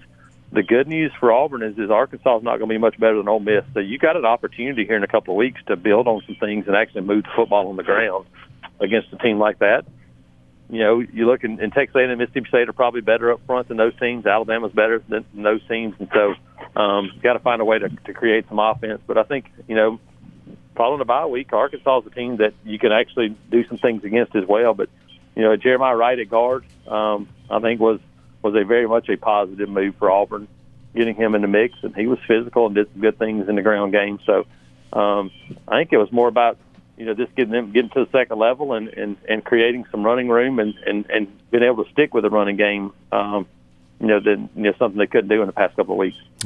Uh, looking at Tank Bigsby, I you know he's a guy that uh, Auburn fans and uh, you know you've seen it all on the message board and heard it. You know, him the ball, him the ball, him the ball. Uh, it, the performance he had uh, this weekend was it more of actually feeding him the ball, or was, or do you feel like the offensive line was actually giving them more room to do some stuff with Tank than they have in the past. Yeah, he, he made a couple of good runs. There was some there was some room there. I thought guys got to the second level uh, a little bit more than we've seen in the past few weeks, which is a big deal. So they were able to do some of those things as well, and so uh, I thought that was uh, a positive. But Tank, you know, um, you know, just runs where you where you, where he was able to to break containment originally and kind of get around the corner, do some of those things. That was that's probably the biggest deal. He was able to get to that second level. what an effective game it was for Tank Bigsby to get back. And uh, also, you talk about the quarterback play each and every week. We saw the one drive from TJ Finley, and then Robbie Ashford kind of settled down a little bit. What'd you make of uh, the quarterback play for Auburn, Jason? Yeah, I thought Robbie did some good things, but you know, it's still the it's still the turnover issues. That's still the biggest thing for this team, and you, have you know a couple more on on Saturday. Um, you know, and, and you know, the screen pass. Um, I didn't love the call, to be quite honest. Even though there was a blitz coming, it would have been you know pretty good call. But you know, you just had a couple of really successful runs, and you know, that's just not Robbie's strength right now. Is the short touch game. That's just not where he's excelling, and um, you know that led to an interception, turnover you have you know, Finley's turnover there. The late interception was was uh, nothing. I mean, that was it was already you're you're having to force the issue on a fourth down there. But I thought Robbie did some good things. It's still you know ball security. Um, you know for this team, uh, you know had another fumble that, that they recovered and got back, but. Um, yeah, I thought it was a step in the right direction for him. Uh, he still continued to do some things in the past game, but you know, this team when you run the ball, ball for 300 yards, you're going to have some open guys in the secondary, and, and that's what Auburn had on Saturday. Robbie made a few of those plays.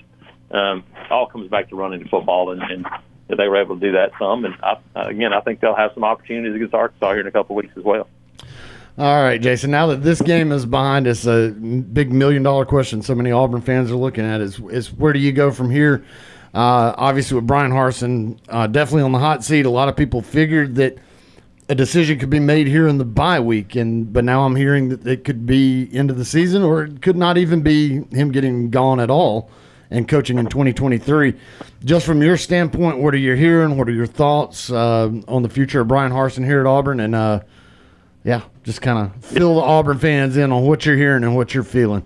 Yeah, it's pretty quiet right now. To be quite honest, I think you know a lot of the focus right now is on you know filling the the, the vacant athletic director job and I don't get the feeling that anything's going to be done from a coaching standpoint until that happens. And then, you know, when you when you do that first, um, you know, then you, you bring a guy in and go, okay, fire the fire the head coach. I don't know that that you do that right away. And so I I feel like right now that that at a minimum it's going to be the end of the year, and then they'll look at it, see what happens, and um, you know, yeah, I, I agree. I, I'm I mean, I still feel like that a move's probably going to be made but I don't think it's I don't think it's 100 percent to be quite honest. And and so um, you bring in a new athletic direct, director in and go, hey, put your stamp on it, see what happens, and if if they feel like hey we need to see more of this, then I'm I, I fully believe right now there's a possibility there could be a third year and and, and see what happens going forward. Tell us uh, what you thought about that Alabama and Tennessee game from Saturday, Jason. No, it's kind of I, I to say I expected 52-49 or whatever it was, but Tennessee was was the one team that had the ability to challenge Alabama and Georgia because they could score, and that showed up on Saturday. Now their defense isn't very good, but they can score points and they can score them in bunches. And you know, this is an Alabama defense that hasn't been great despite having some really good pieces. I think Georgia's defense is a better overall defense. Um, Georgia can run the ball, uh, and they will run it a little bit more than Alabama, which I think is a good a good idea to kind of take that Tennessee offense off the field as much as possible. But um, not a surprise that you know seeing what Tennessee did what they did. Um, I thought they're you know with with what they've done and its quarterback position, uh, spreading the field, tempo, and throwing the ball around. Um, they're a really dangerous football team. Um, much like Ole Miss, I don't know if they're good enough, at, you know, on both sides of the ball to compete when the push comes to shove at the end of the year but they're good enough on a Saturday to go out there and scare somebody, and, and they did more of that on, against Alabama. What can we find at auburnundercover.com this week? Yeah, lots of you know lots of things. Well, we do kind of reassessing the roster, recruiting, kind of everything in between baseball, basketball, and more. So you find us there at Auburn Undercover, um, Auburn two four seven, AU Tigers, all will get you there. And also follow me on Twitter at ITATJason. Thanks so much for the visit. We'll talk to you next week, Jason. Thanks, guys. Appreciate it. All right, that's Jason Caldwell from Inside the Auburn Tigers, and he's joining us here on Sports Call. Really good thoughts and insights there, and man, that would be a major shift, but it's becoming more the norm, it seems, from folks that really do a great job of covering this program. Could it be that we play out the season with Bryan Harsin as the head football coach? And could year, year three be possible as well? Stranger things have happened, that's for sure. We'll be back with more sports call right after this.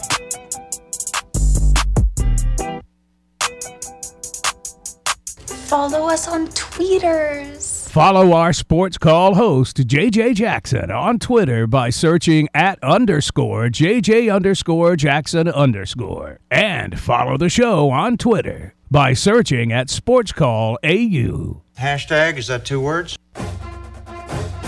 I'm Bryan Harsin, head football coach of the Auburn Tigers, and you're listening to Sports Call on Tiger 95.9.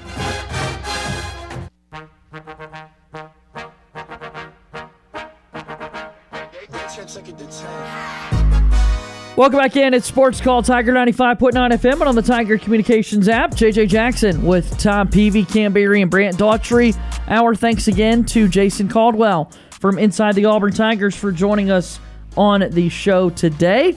Uh, a lot of good phone calls already, and yeah, we're continuing to talk about changes with this Auburn athletics department. The narrative now is let's find an athletic director. Yeah. Which is a fair narrative to have. We should have been having this uh, more of a focus over the past several weeks. Yeah, I need that. Need need need somebody leading. Someone's got to call the shots. Yeah. Someone's got to call the shots, and then uh, figure out what exactly the future of your head football coach is going to be. Yeah, and, and right now, uh, you know, the the talk is uh, two particular guys, and, and uh, one of them is the current interim in Rich McGlynn. Uh, he's been heavily talked about as taking the interim tag off of him. Uh, and then the other big name that is out there is John Hartwell, who is currently the athletics director at Utah State. And uh, Hartwell's connection is he is from the Mobile, Alabama area. He was previously an AD at Troy. Uh, parents and grandparents all went to Auburn. He's grown up a huge Auburn fan.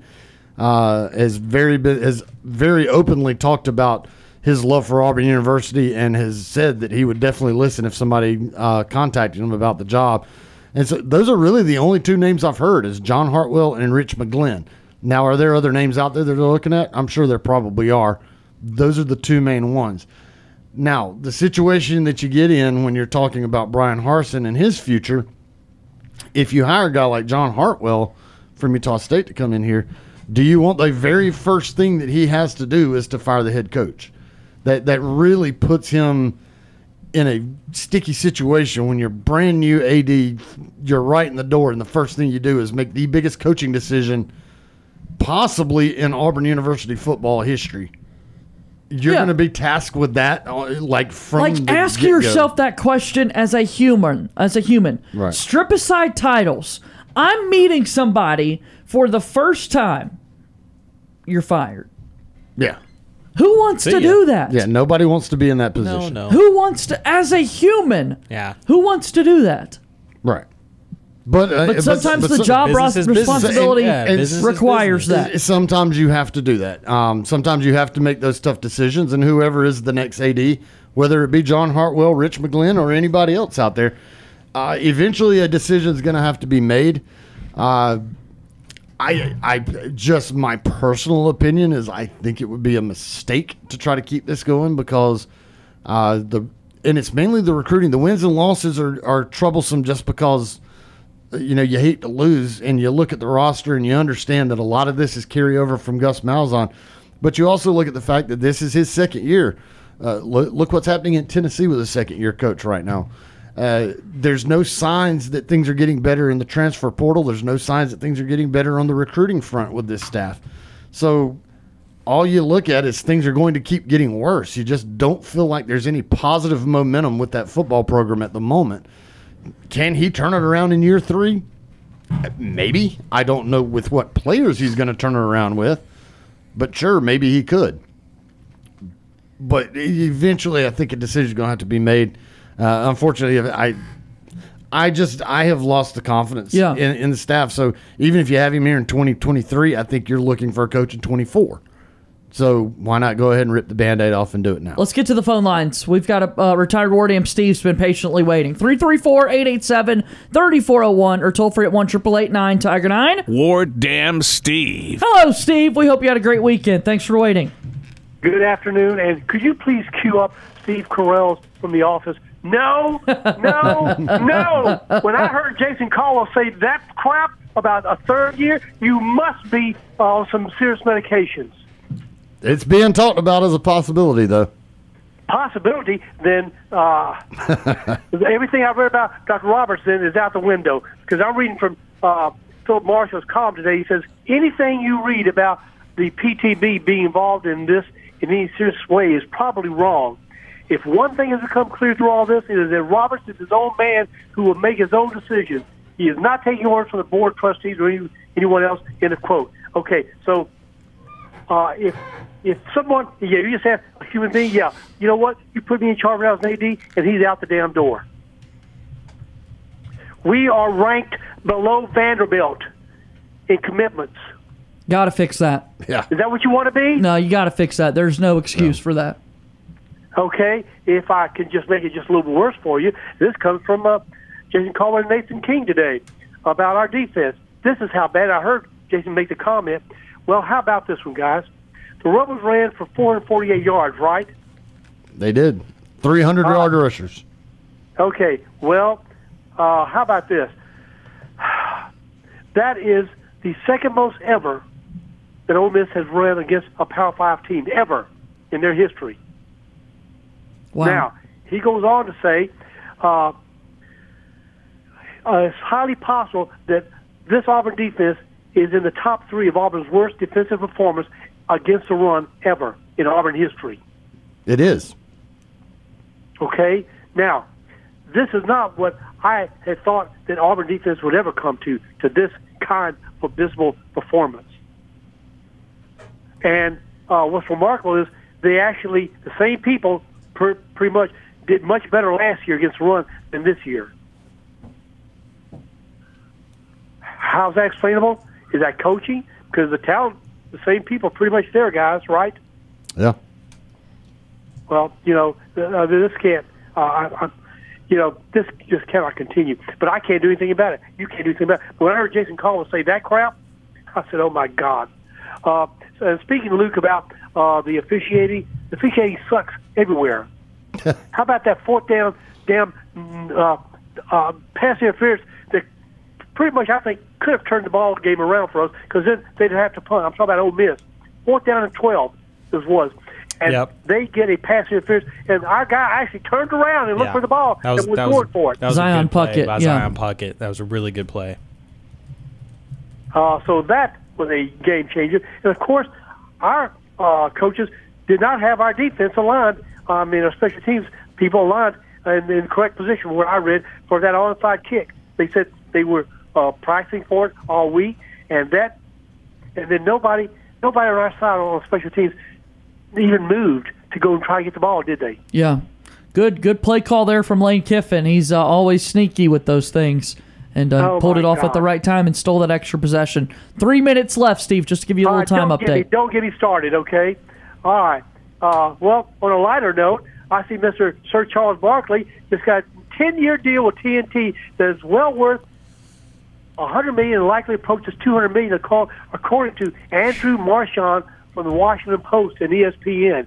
Have you seen that, guys? Yeah, threatened to retire, and he's going to get a payday out of it. Did see that, oh man. my That's awesome. gosh. Well, okay. Uh, wow. Must Okay. be terrible. Uh, yeah, um, maybe uh, he can pay his bookies off now. Gee, my knee. But this is how bad it's gotten, guys. Good for him. Okay, we are now.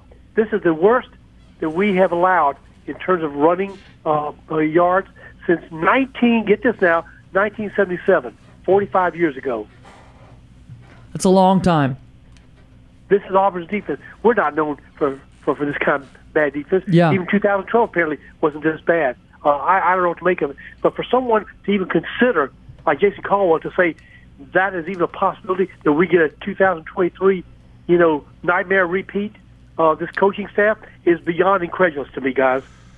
And a change could be made. What you know, you mentioned the president Roberts being involved in this, uh, you know, and also coaches having to make changes themselves year after year. So uh, maybe we have another look in the mirror. Maybe it's new coordinators stepping up next year for Bryan Harsin, or maybe none of this matters. And next thing you know, we'll wake up and uh, Bryan Harsin was fired overnight with this bye week here.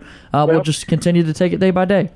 I'm going to start uh, I, I think I'm going to go for a, a hobby uh, during the remaining football season on Saturdays with Auburn uh, football. I'm going to go to raking leaves. As opposed to having to Either watch the product on the Either field. that or poking my eyes out uh, because we really should have won that game. We had every opportunity, and we had a better talent level, I'd say, uh, than, than they did. Still And- do, yes. But, I mean, you know, come on, guys.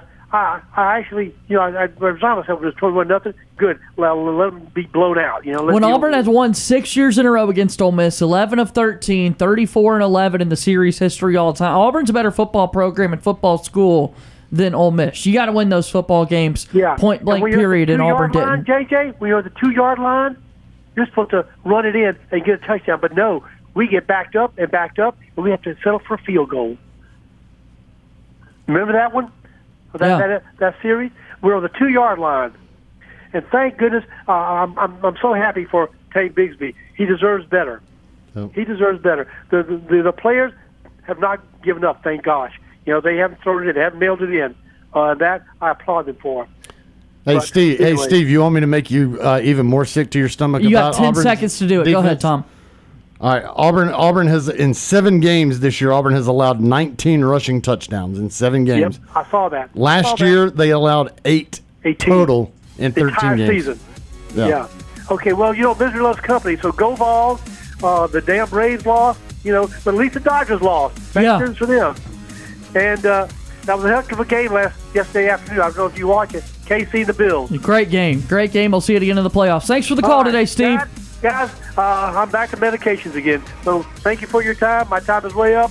Have a safe afternoon, and uh, War Eagle always, no matter what. War Eagle. That's our power retired War Amp Steve joining us there on the program. And that brings us to the end of hour number two of Sports Call alongside Tom Peavy, Cam Berry, and Brant Daughtry. My name is JJ Jackson. Two hours of the Bucks, and we're rolling.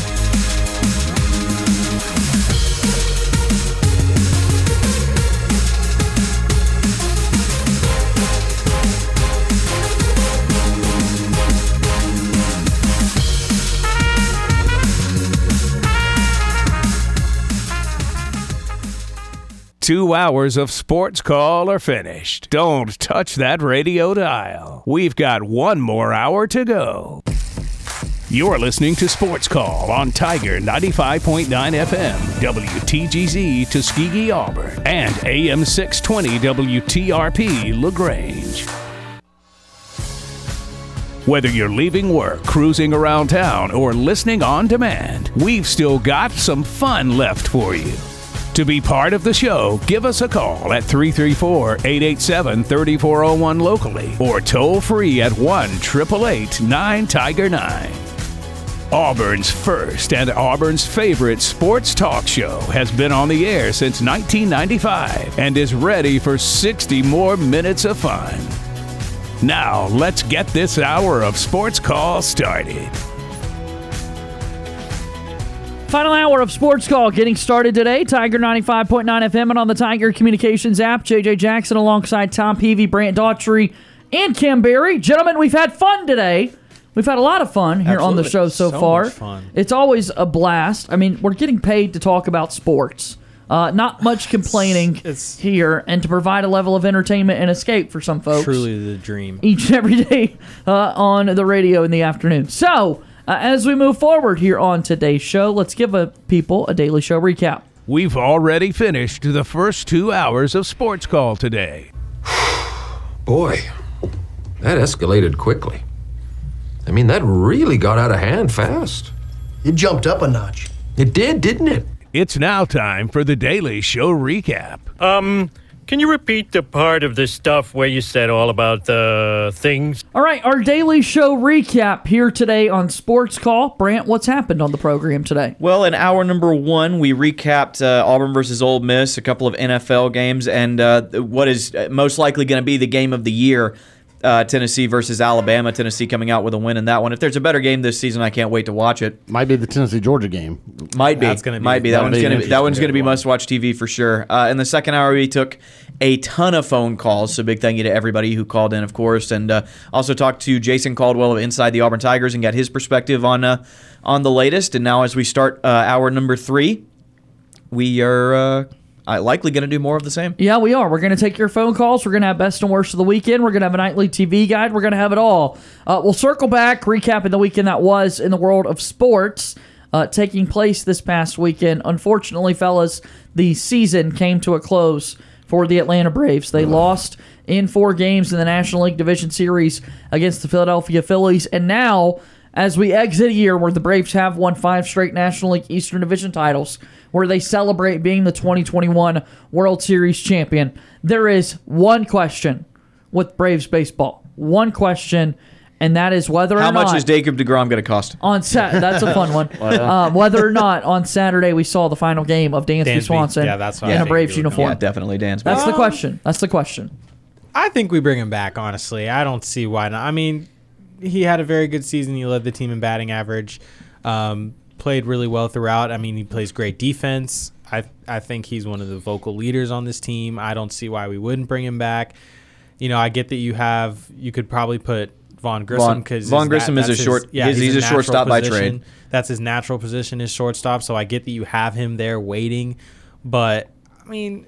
I mean, with He's his a part of the core. I, I just, I don't, I, I think you should lock him The up. same things were said for Freddie Freeman. Yeah, I mean, But. Freddie Freeman was a lot older than Dansby is at this point. Right. I, I, I'm with you. I do think they bring Dansby back. If they don't, uh, I'll understand because you do have Vaughn. He's going to be a younger and much cheaper option, Right. frankly. But the brass of the team did say that they wanted to expand the payroll. Uh, I do think they want to go out and get a big time free agent. Uh, it might be Jacob deGrom uh, to shore up that pitching. Ro- that it might be that pitching rotation. Um, but I I do think that they can re-sign Dansby and get a big-time free agent uh, this offseason. So, wow. But if they don't end up getting Dansby, I'm not going to panic. I saw enough from Vaughn Grissom to make me go that He has- he, yeah, he he can be a part of this core, uh, and he is younger than Dansby. Now, Dansby's not old. He's not No, old by any means. He's not 30 yet. Uh, but He is a younger option. He is a cheaper option right now. Wherever Dansby ends up, he's going to be good, but he is certainly not a top five player. I, I would say at his position. Freddie was Freddie was an undeniable top three first baseman in Major League Baseball. I don't think anybody's going to argue with that too hard. But uh, Dansby is not. Uh, he's he's somewhere around top ten Yeah, I for would, sure I would put Dansby top ten. but but he he's really good, and I would love to have him. And like you said, he's a part. He's a leader in the clubhouse. Would love to have him back on the team. But if you don't get him back, it's not the end of the world. But again, I do expect him to be back. Talk to me, Tom. Uh, you know, my thing is, does Vaughn Grissom's play down the stretch of the season give you things to worry about? It's something to think about for And- sure because he did Yeah. go cold. He, did was start to go very, cold. very cold. He, you know, he started out scorching hot and seemed like, yeah, another one of the future young guys of the, of the team coming up, and then he just kind of went away. Um, I, I think the I, I agree. I think the Braves will try to hang on to Dansby and spend money to try to get somebody like deGrom to come in. Uh, there's some other questions out there though. Uh, Kenley Jansen, that's that's not a sure thing. Uh, Only signed him on a one-year deal this right. past year. Um, I, do, I do not expect Kenley Jansen to be back. I don't. I don't. I, I wouldn't either. He's he's older. He's a closer who is not as good as he used to be, even though he is still pretty darn good. Um, But he's also and, and not you also signed you signed Race you signed Raisel Yeah, Iglesias, Iglesias, to a yeah. long term contract when he came over. So I expect that Iglesias is going to be the long term solution at closer. But then that so, but I mean, if you that will free up some some Yes. areas. Some Yes, so, absolutely. So Yeah. and you're still going to need to find another arm in your bullpen. Yeah. sure, Luke Jackson Well- missed the entire well, Luke year. Jackson's supposed to be coming back. Tyler Matzek is not going to be available next year. Right. Um, that's a major for the entire season. I Yeah. mean, having to go Yes. through Tommy Soroka's John right still now, a question you mark. don't know what you got out of Soroka. Like you got to go find some arms. Yeah. Well, and I, I, Luke Jackson is expected to be back now that he. I mean, he's been rehabbing uh, that injury that he had, but I mean, they're expecting him back. Uh, as long as they keep him out of the closer position, he was he, he seemed to be pretty fine as as that middle reliever guy. I didn't have any problems with him there. He just he made me sick to my stomach when he would come in as a closer. Uh, but like you said, you've got Iglesias there, so you know if you don't keep Jansen, then that frees up some stuff. Um, yeah, I, you know, keeping the core, um, especially that core of that infield, um, I, I think that that's something that you have to do. I think I think Dansby's just too valuable of a weapon Yeah. to try to turn that position of such important position at Shortstop shortstop, to try to turn that over so right now to, to Grissom. Yeah. Uh, I, you know, but I don't know what Dansby's going to be asking for. That's the other question. This and see, and this is where the big thing comes in. Is what is Dansby going to be asking for? Because I don't think the Braves are going to want to try to sign him to something that is like a five year or something. I don't think they would expect to have him. For He's 28 five. years old, 28. and he had a career year. I mean, he he's Right. going to want to get paid. So- he bet on himself this year, and he's Sure. going to want to get paid. Well, so all right, so but here, so here's what you would have to do if you're the Braves, I believe.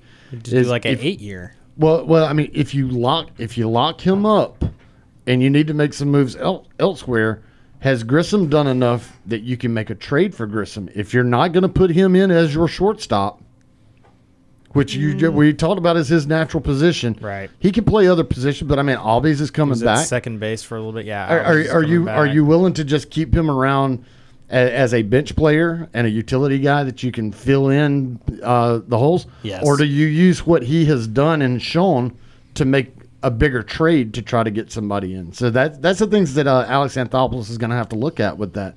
Um, but I, I feel like they need to go ahead and shore Dansby up, and if they want to sign him to that long deal, then I think you may have to make a move for Grissom just to or or you let Dansby go and Grissom is your guy. I think Pay you're him. going to have to decide one of those two things. Pay him. Give him all the money. Yeah, I agree. Pay him. Give him all the money. The Braves were ninth in payroll this year. Spend money. Spend money. there The is no Braves had And they, three they have said they're going to. And They've said they're there's going to spend money. 3.1 million fans There's no cap space. went through Truist Park Yep. this season, and spend money if you got it. limit, There- There's just me. there's no reason Not why to. a fan base that wants to be there and support your team, you can't put the fan favorites out there on the field and support them. That's why the Kenley Jansen questions are there. You're right. If I were to predict what jersey Kenley Jansen's wearing in 2023, It's not brave. I would not choose a Braves jersey. Sure. But he should be. Pay the guy. You need a closer. You've got Iglesias there who was remarkable in that eighth inning spot. Jansen led the majors in saves. Pay the guy. You need arms. Go out there, pay Dansby Swanson and that sort of thing. Let me connect the dots for folks because the, the, you know my, my my world was blown away when I connected the dots. What is one of the most fastest growing entities One of the most fastest. I'm sorry, that in was sports.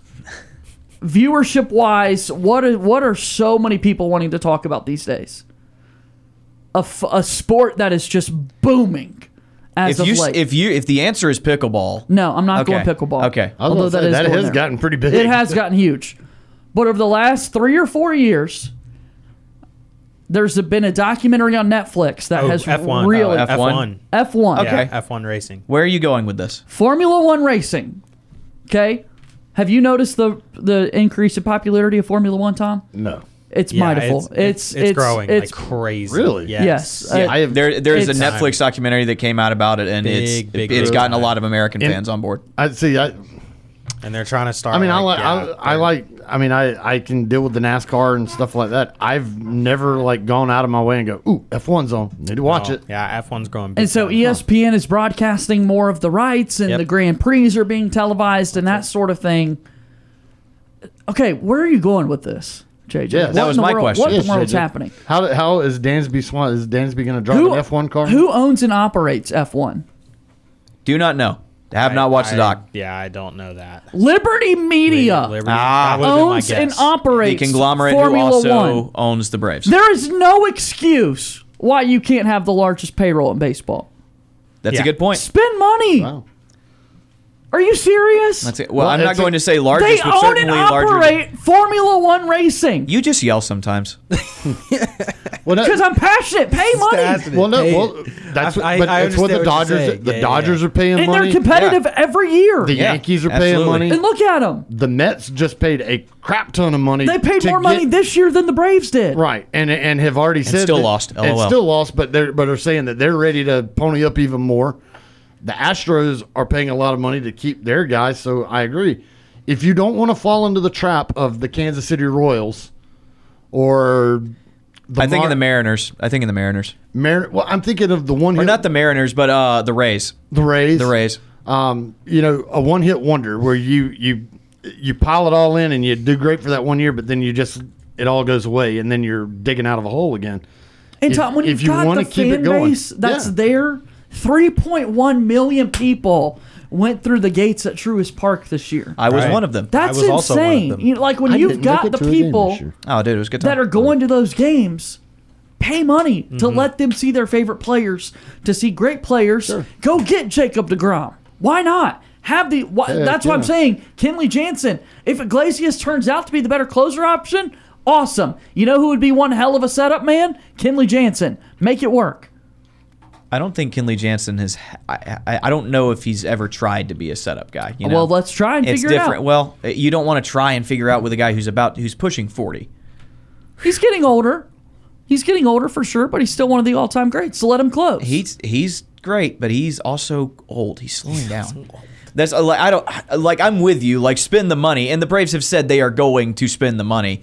Let's not make any mistake. I trust They're- Anthopoulos to be strategic and yeah, make the right moves. guys. Guys are going to guys are going to get paid if they play for the Atlanta Braves. And for what it's worth, you already have a very young core locked down for a very long time. Uh, You got guys signed through 2030, so the Braves are going to be around for a long time. Uh, I, I don't think it's a matter of them falling into the trap uh, that uh, the who did I just say the Rays have. I think they they have paid their young guys. The young guys are going to be around. The core is not going anywhere, so the Braves are going to be a competitor for a while. 334-887-3401. Keith from Auburn. Keith has called into the program. Hey, Keith. Hey guys, how we doing? Great. How are you? Doing well, sir. Hey, I'm, I'm doing well. And look, I, I caught on to that Formula One uh, outburst about two years ago, Yeah. and went out. I went out and bought me two Formula One cars. there you go. I did. I, I certainly did. I hadn't raced them yet. I've got them sitting in my Hot Wheels box, but uh, I'll bring them out for long. there you go.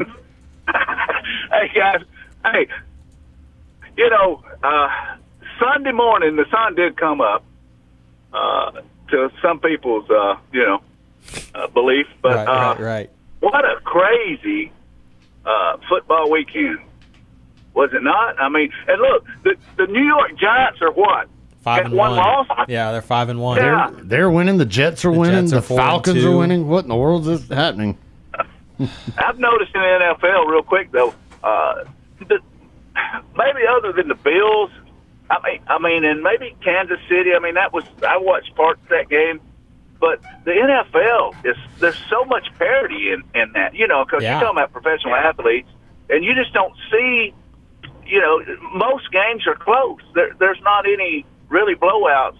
You know, they may be one or two here and there, but kind of crazy. But um, anyway, I want I want to get back to Saturday. And uh, Tom, I saw your post on on Facebook, and I might even commented on it. But you know, absolutely, uh, man, that was a great college football game Saturday. Uh, even though my team came up on the short end, uh, but hey, you know what? They had their opportunities.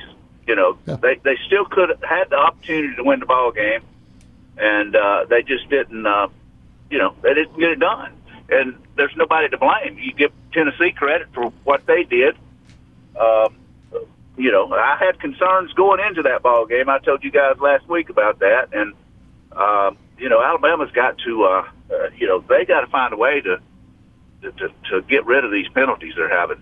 Just way too many. You you can't beat a good team with 12, 13, 14, 16 penalties in a game. It just, I mean, it's just, it, it uh, you know, an uphill battle. Uh, but you know, uh, I was proud of, uh, you know, uh, of the game. Uh, you know, I, Bryce uh, Young is he's something special, guys. I tell you what, you know, and when it was all said and done, uh, here's the thing that I like about Bryce. He never pointed a finger at anybody. He said he needed to get better. So that's just a class act that I think he is. I love team needs to watching him get better play. Yeah. you know, and but he just, you know, sometimes when he rolls out to his left, he just kind of floats out there and waits, and you know, and and and gives receivers time, especially down in the red zone, to, to get open. Uh, but you know, uh, that Hendon Hooker, uh, he's he was he was throwing darts. I, I thought the big key was Alabama never could get to him. Uh, Tennessee protected him well. Uh, and, and Alabama's secondary, as, as Coach Saban said, they played way too soft. Uh, you know, he- he- the only thing I would question is right before they attempted the field goal, and I kept telling myself this: I was like, why not, at least on third down, go ahead and run the ball to the left and get it in the middle of the field, or, or maybe to the left hash mark, because undoubtedly I think this. Uh, I don't I don't know the kicker's name. It seems like he struggles from that right hash mark, and I think Anders has had the same. Yeah, Will uh, issue. Reichard. Well, Will Reichard, yeah. So you know, it, it, you know, on any given Saturday in the SEC, most everybody can win. So here's my scenario I want to throw out to you guys. What if, what if Ole Miss runs the gauntlet, with the exception of one loss to Alabama? Tennessee and, and Georgia play. Georgia beats Tennessee, and then Alabama wins the West and Georgia wins the East, and Alabama beats Georgia. How, you're going to get two in, more than likely. But the question would be, how could you not possibly look at putting three? A lot of stuff's got to happen everywhere, you know, for, for that scenario to come into effect. But I mean, it's something that uh, that'd be a mess, you know, uh, for the SEC anyway. Uh, you know, so I'm I'm interested to watch uh, the Tennessee Georgia game, I, I, and they go to Georgia, correct? Yeah, it is. It's at Georgia. I mean, I don't know, guys. What, what, what do y'all think? I mean, um, who wins that game at Georgia? The the just just the fact that it's at Georgia Yeah, makes me I would want to lean that way, but I, I'm telling you, neutral site it'd be a coin flip. It, it'd be a toss up for me, honestly. That's going to be. That's we talked about it earlier. It's going to be appointment television. I, I, I know where I'm going to be on the night of that game, and, and I can't Yeah. wait to watch it. Yeah, it, it'd be interesting. But if if you if you end up with that scenario, Georgia beats Tennessee, Alabama beats Ole Miss, Ole Miss wins out, uh, Tennessee wins out, the exception of the one loss to Georgia. Alabama wins out, plays Georgia in the SEC championship game, and Alabama beats Georgia. Yeah. Wh- What happened? Chaos. You know what I'm saying? Yeah, Chaos. It's Whoever- it's it's gonna it's all going to depend. It's all going to depend on how the Big Ten looks and and if Clemson can win the ACC and Right. i- i- how how everybody have else to be does. undefeated. Yeah. Uh, unfortunately, somebody would get left out, and in the scenario you're talking about, it would be Tennessee that gets left out because you're gonna. That it looks like the Big Ten's going to come down between Ohio State and Michigan unless something crazy happens. It looks Right. like that's going to come down there. Uh, Clemson, the clear favorite over in the ACC. I don't think anybody's even paying attention out west, but there's some, 12. there's Well, some think stuff going on out there too. Keith is rightfully including Ole Miss in this scenario too, because Ole Miss is now uh, Undefeated moving top up 10, in yeah. the top ten. They would only have lost to Alabama. They're a one-loss SEC team that didn't get to play in the championship game Sure. because Alabama was there, and thus we're back into the 2017 Alabama scenario where Auburn and Georgia go head-to-head in the title game. Alabama finds themselves in the playoffs with just the one loss in the regular season. Yeah, I mean, it, it, it, it would be interesting to see how all that plans out. You know, I, I hope Alabama can, can win out. It, it's not a guarantee. Yeah. I mean, that, that team that team's got a lot of work to do. Still a long Uh, way to go. yeah. And one last question, guys. I'm gonna hang up. Um, the Arkansas game this past Saturday. I, I, I didn't catch that, but who won? Who won that ball game? Arkansas won 52-35 over BYU. okay. All right. I, I, I just didn't know what that score was. Yep. So, but anyway, guys. Yeah. we'll talk to uh, you soon then. Pandemonium. Okay, bud. Y'all take care. Thanks All for taking my call. That's Keith from Auburn joining us there on the show. Chaos could be straight ahead for the world of college football. That is for sure, and we're okay with it. But again, it's the best sport in the world. We don't know until we play out these next few weeks and to see who beats who and that sort of thing. So, as our show continues to wind down here on the program, got to get to a nightly TV guide. We'll race through this, however. Now, time for the best and worst No! No! No! of the weekend. Best and worst of the weekend. Gentlemen, what do you guys have? Every week the Falcons win will be my best of the weekend. the Falcons won. That is my best of the weekend. We dominated the Niners on the line of scrimmage, and it was a good two score win. Plain and simple. I like it. Brant. Uh, I can't. I don't know this young man's name, but uh the offensive lineman for Tennessee who broke the huddle, puked, looked over at the Alabama defensive line, and started nodding at them. Uh, that's That was far, pretty cool. That that mean young man can play on my football team any day. There, there are other words I want to use, but I'm going to avoid them. Uh, my best of the weekend is just the scene in Knoxville after that game. I'm not a Tennessee fan. I didn't have a dog in that fight. Don't care one way or the other, but that scene of of everybody rushing the field, tearing the goalpost down, the sheer jubilation, Yeah. the cigars, the picture outside of I Neyland Stadium yeah. with the cigar smoke, smoke. wafting out. Goodness gracious.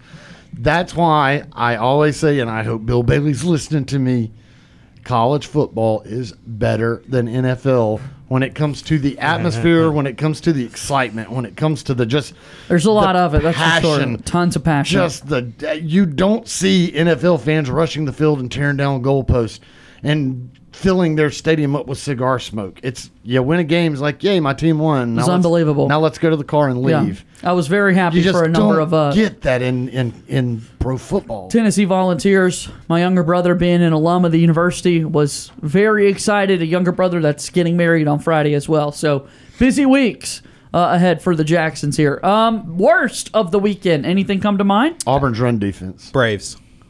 Uh, Tennessee asking for help in uh, paying to get a new goalpost. That was pretty you bad. you are a you are a billion dollar university. Buy your own goalposts. that said, I do think that the GoFundMe has reached like two thirds of its donation. So There you go. way to go, sheep. There you go. oh, that's great stuff as always, gentlemen. That's what uh, that's what I love to hear. Anything else for worst of the weekend or best of the weekend that we failed to recognize? Well, I I, do will like say- the Braves. I was heartbroken that Yeah. their season Yeah, that was was, that was that was brutal, and they weren't even really competitive. No. It was that was just bad. Uh, another best, if you were watching that Buffalo Bills game, Josh Allen uh, hurdling. You dog. That was awesome. Goodness, That was awesome. He, ju- he jumped over a grown man. Yeah, He did. Eh, but no, that is a grown man jumping over a grown man. You're Yeah, talking yeah. what? Allen's Yeah. what six five? Yeah. Yeah. He's a big boy. Allen's a big six boy. five with a bunch of weight on him, and that Joker got up Yeah. and He's, he's an athlete. hurdled a guy. I cannot wait to watch the Chiefs and the Bills play each other for forever. yeah. Yeah, For for like the next fifteen years, we're going to see those two go head to head at The least. worst of the year. weekend for me would be the Carolina Panthers passing attack on offense. Ah, Yeah, uh, one one pass more than ten yards past the line of scrimmage, right? Yeah. I, I figured One that's attempt. I figured That- it would yes. be Robbie getting in the arguments with all the guys and getting kicked off trade the away. I mean, it was just- it and was then terrible. traded away today. I get why he's upset, right? You're not I would throwing be the too. football down the field at all. There was um, there was one for people that don't know. The Carolina Panthers attempted one pass further than 10 yards down the field. Do you know how hard it like that that it just it feels impossible. that that could 1945 happen. football. Uh, Wait a minute. They were down at the end of the game. What they start to do some Hail Marys and that sort of thing? Nope. Didn't happen. Just did not happen. Tough times, Actually that's for crazy sure. because y'all are a literal quarterback away from being a decent team. I thought that at the beginning of the year. I'm I not mean, positive it's- now. uh, okay, okay, okay. You I'll say- you I'll say you a- have Christian McCaffrey, and that's about it. I'll say a quarterback and leadership away, and, and good coaching away from from a from being a solid team. JJ, Make the coaching They- change. and now JJ, we'll see what you're happens. you are biased in favor of the Panthers. How how would you rank the Panthers roster? Eh. Yeah. I mean, I, I do like the defense. Yeah. the The- defense the has defense- performed. Has the over defense several has the defense been good? Because I had them. yes, I, have I, so much talent on defense, dude. It's I but has it has it worked this year? That's my thing. Like it, it hasn't looked great this year. Correct. There- because good the players. can't stay on the field. Well, yes, but still. They've had three defensive touchdowns, which is always good for That's fantasy purposes. Well, it's yeah, yeah. but yeah, they're Scoring scoring defense terrible is team. fantastic. Terrible team. uh, all right, here's our nightly TV guide. Our show is about to end, but we've got you covered on entertainment for the evening. Here's Sports Call's nightly TV guide. All right, our nightly TV guide is brought to you by White Claw Hard Seltzer. Stop by your local TK's convenience store for some White Claw. Tom, All right, Monday, October the 17th, that's today. What's on TV? 6 p.m. Central on FS1. You can catch some MLS playoff as Inter Miami is at New York City FC. It's the first round of the Eastern Conference playoffs in Major League Soccer. These two teams split the two regular season matches. Catch the action tonight as NYCFC looks to defend their 2021 MLS championship. If you're looking for something on the Home and Garden TV, HGTV, at 6 p.m., love it or list it. A real estate agent and an interior designer advise frustrated homeowners on whether they're better of renovating their home or putting it on the market. Tonight's episode is titled No Room to Salsa. Karen has no intention of ever leaving her home.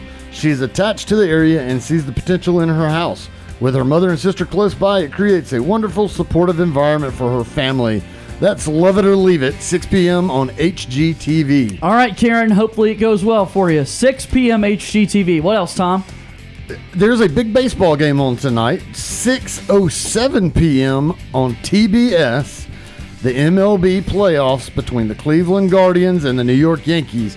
It's a winner take all game 5 tonight between the Guardians and the Yankees. Whoever wins tonight's game will advance to the American League Championship Series to play the Houston Astros. Don't get much bigger in baseball than a winner die. Winner take all. Yep. Let's Uh, go Guardians. I yeah. Go Guardians. I'm Yeah. tired of the Yankees. Go Guardians. At 6 p.m. on the Cartoon Network, JJ's pick of the night, Scooby Doo and the Loch Ness Monster. Banger. Now, there's plenty of good, creepy family fun as the mystery solving Pooch and his human pals take the high road to Scotland where they encounter, where they encounter the fabled, elusive creature of the lake. JJ will be ponied up at the TV with his glass of milk and Oreos watching Scooby Doo and the Loch Ness Monster on the On Cartoon, Cartoon, Network. Network. Yeah, the mystery solving pooch. Scooby Dooby Doo. Ah, there you go. Huh. Where are you? At 7 p.m. on the USA channel, Bill Bailey's pick of the day, WWE Monday Night Raw. The superstars of World Wrestling Entertainment unleash some Matt Mayhem in Oklahoma City. So go watch us on wrestling on Monday Night Raw, 7 p.m. on USA. And finally, on ESPN, if you're into the football, not the soccer football, but the American football, the Denver Broncos are at the Los Angeles Chargers. It's an AFC West showdown tonight as Russell Wilson and the Broncos are currently 2 and 3 on the year and looking to right the ship before it's too late. Quarterback Justin Herbert leads the Chargers' high powered offense as LA looks for their fourth win of the season. That is the Denver Broncos at the Los Angeles Chargers Monday Night Football, 7:15 p.m. on ESPN, and that is your nightly TV guide, sponsored by White Claw. That's right. That's right. Good stuff on television tonight. A good breakdown there for you. All right. Good stuff, Tom. Thank you for being here. Always enjoy it. We'll see you on Wednesday. Yes, hopefully I can be here Wednesday, and I don't have a. I will not be here angry- Wednesday, but the angry guys mouth. will see you on Wednesday. Yeah, I had to miss last Wednesday show. I had some dental work on Tuesday. And, yeah, Wednesday. It'll throw Wednesday. you off. Yeah, I- man, trying to get in here and talk last Wednesday would have been rough. So I was like, oh, you know, I just need to take a day off. But Brant, I hope I'll be. dentally you are doing well. With Have your, not been to the dentist since I moved to Auburn. I should Okay, there probably you get go. that done. Uh, see you soon, okay? Yeah, you will. Cam Berry, good to see you as well. Thanks for being on the show. For sure. That does it for today's show. Thanks to Jason Caldwell for stopping by as well. For Tom Peavy, Brandon Daughtry, and Cam Berry, my name is JJ Jackson. Thank you and good day.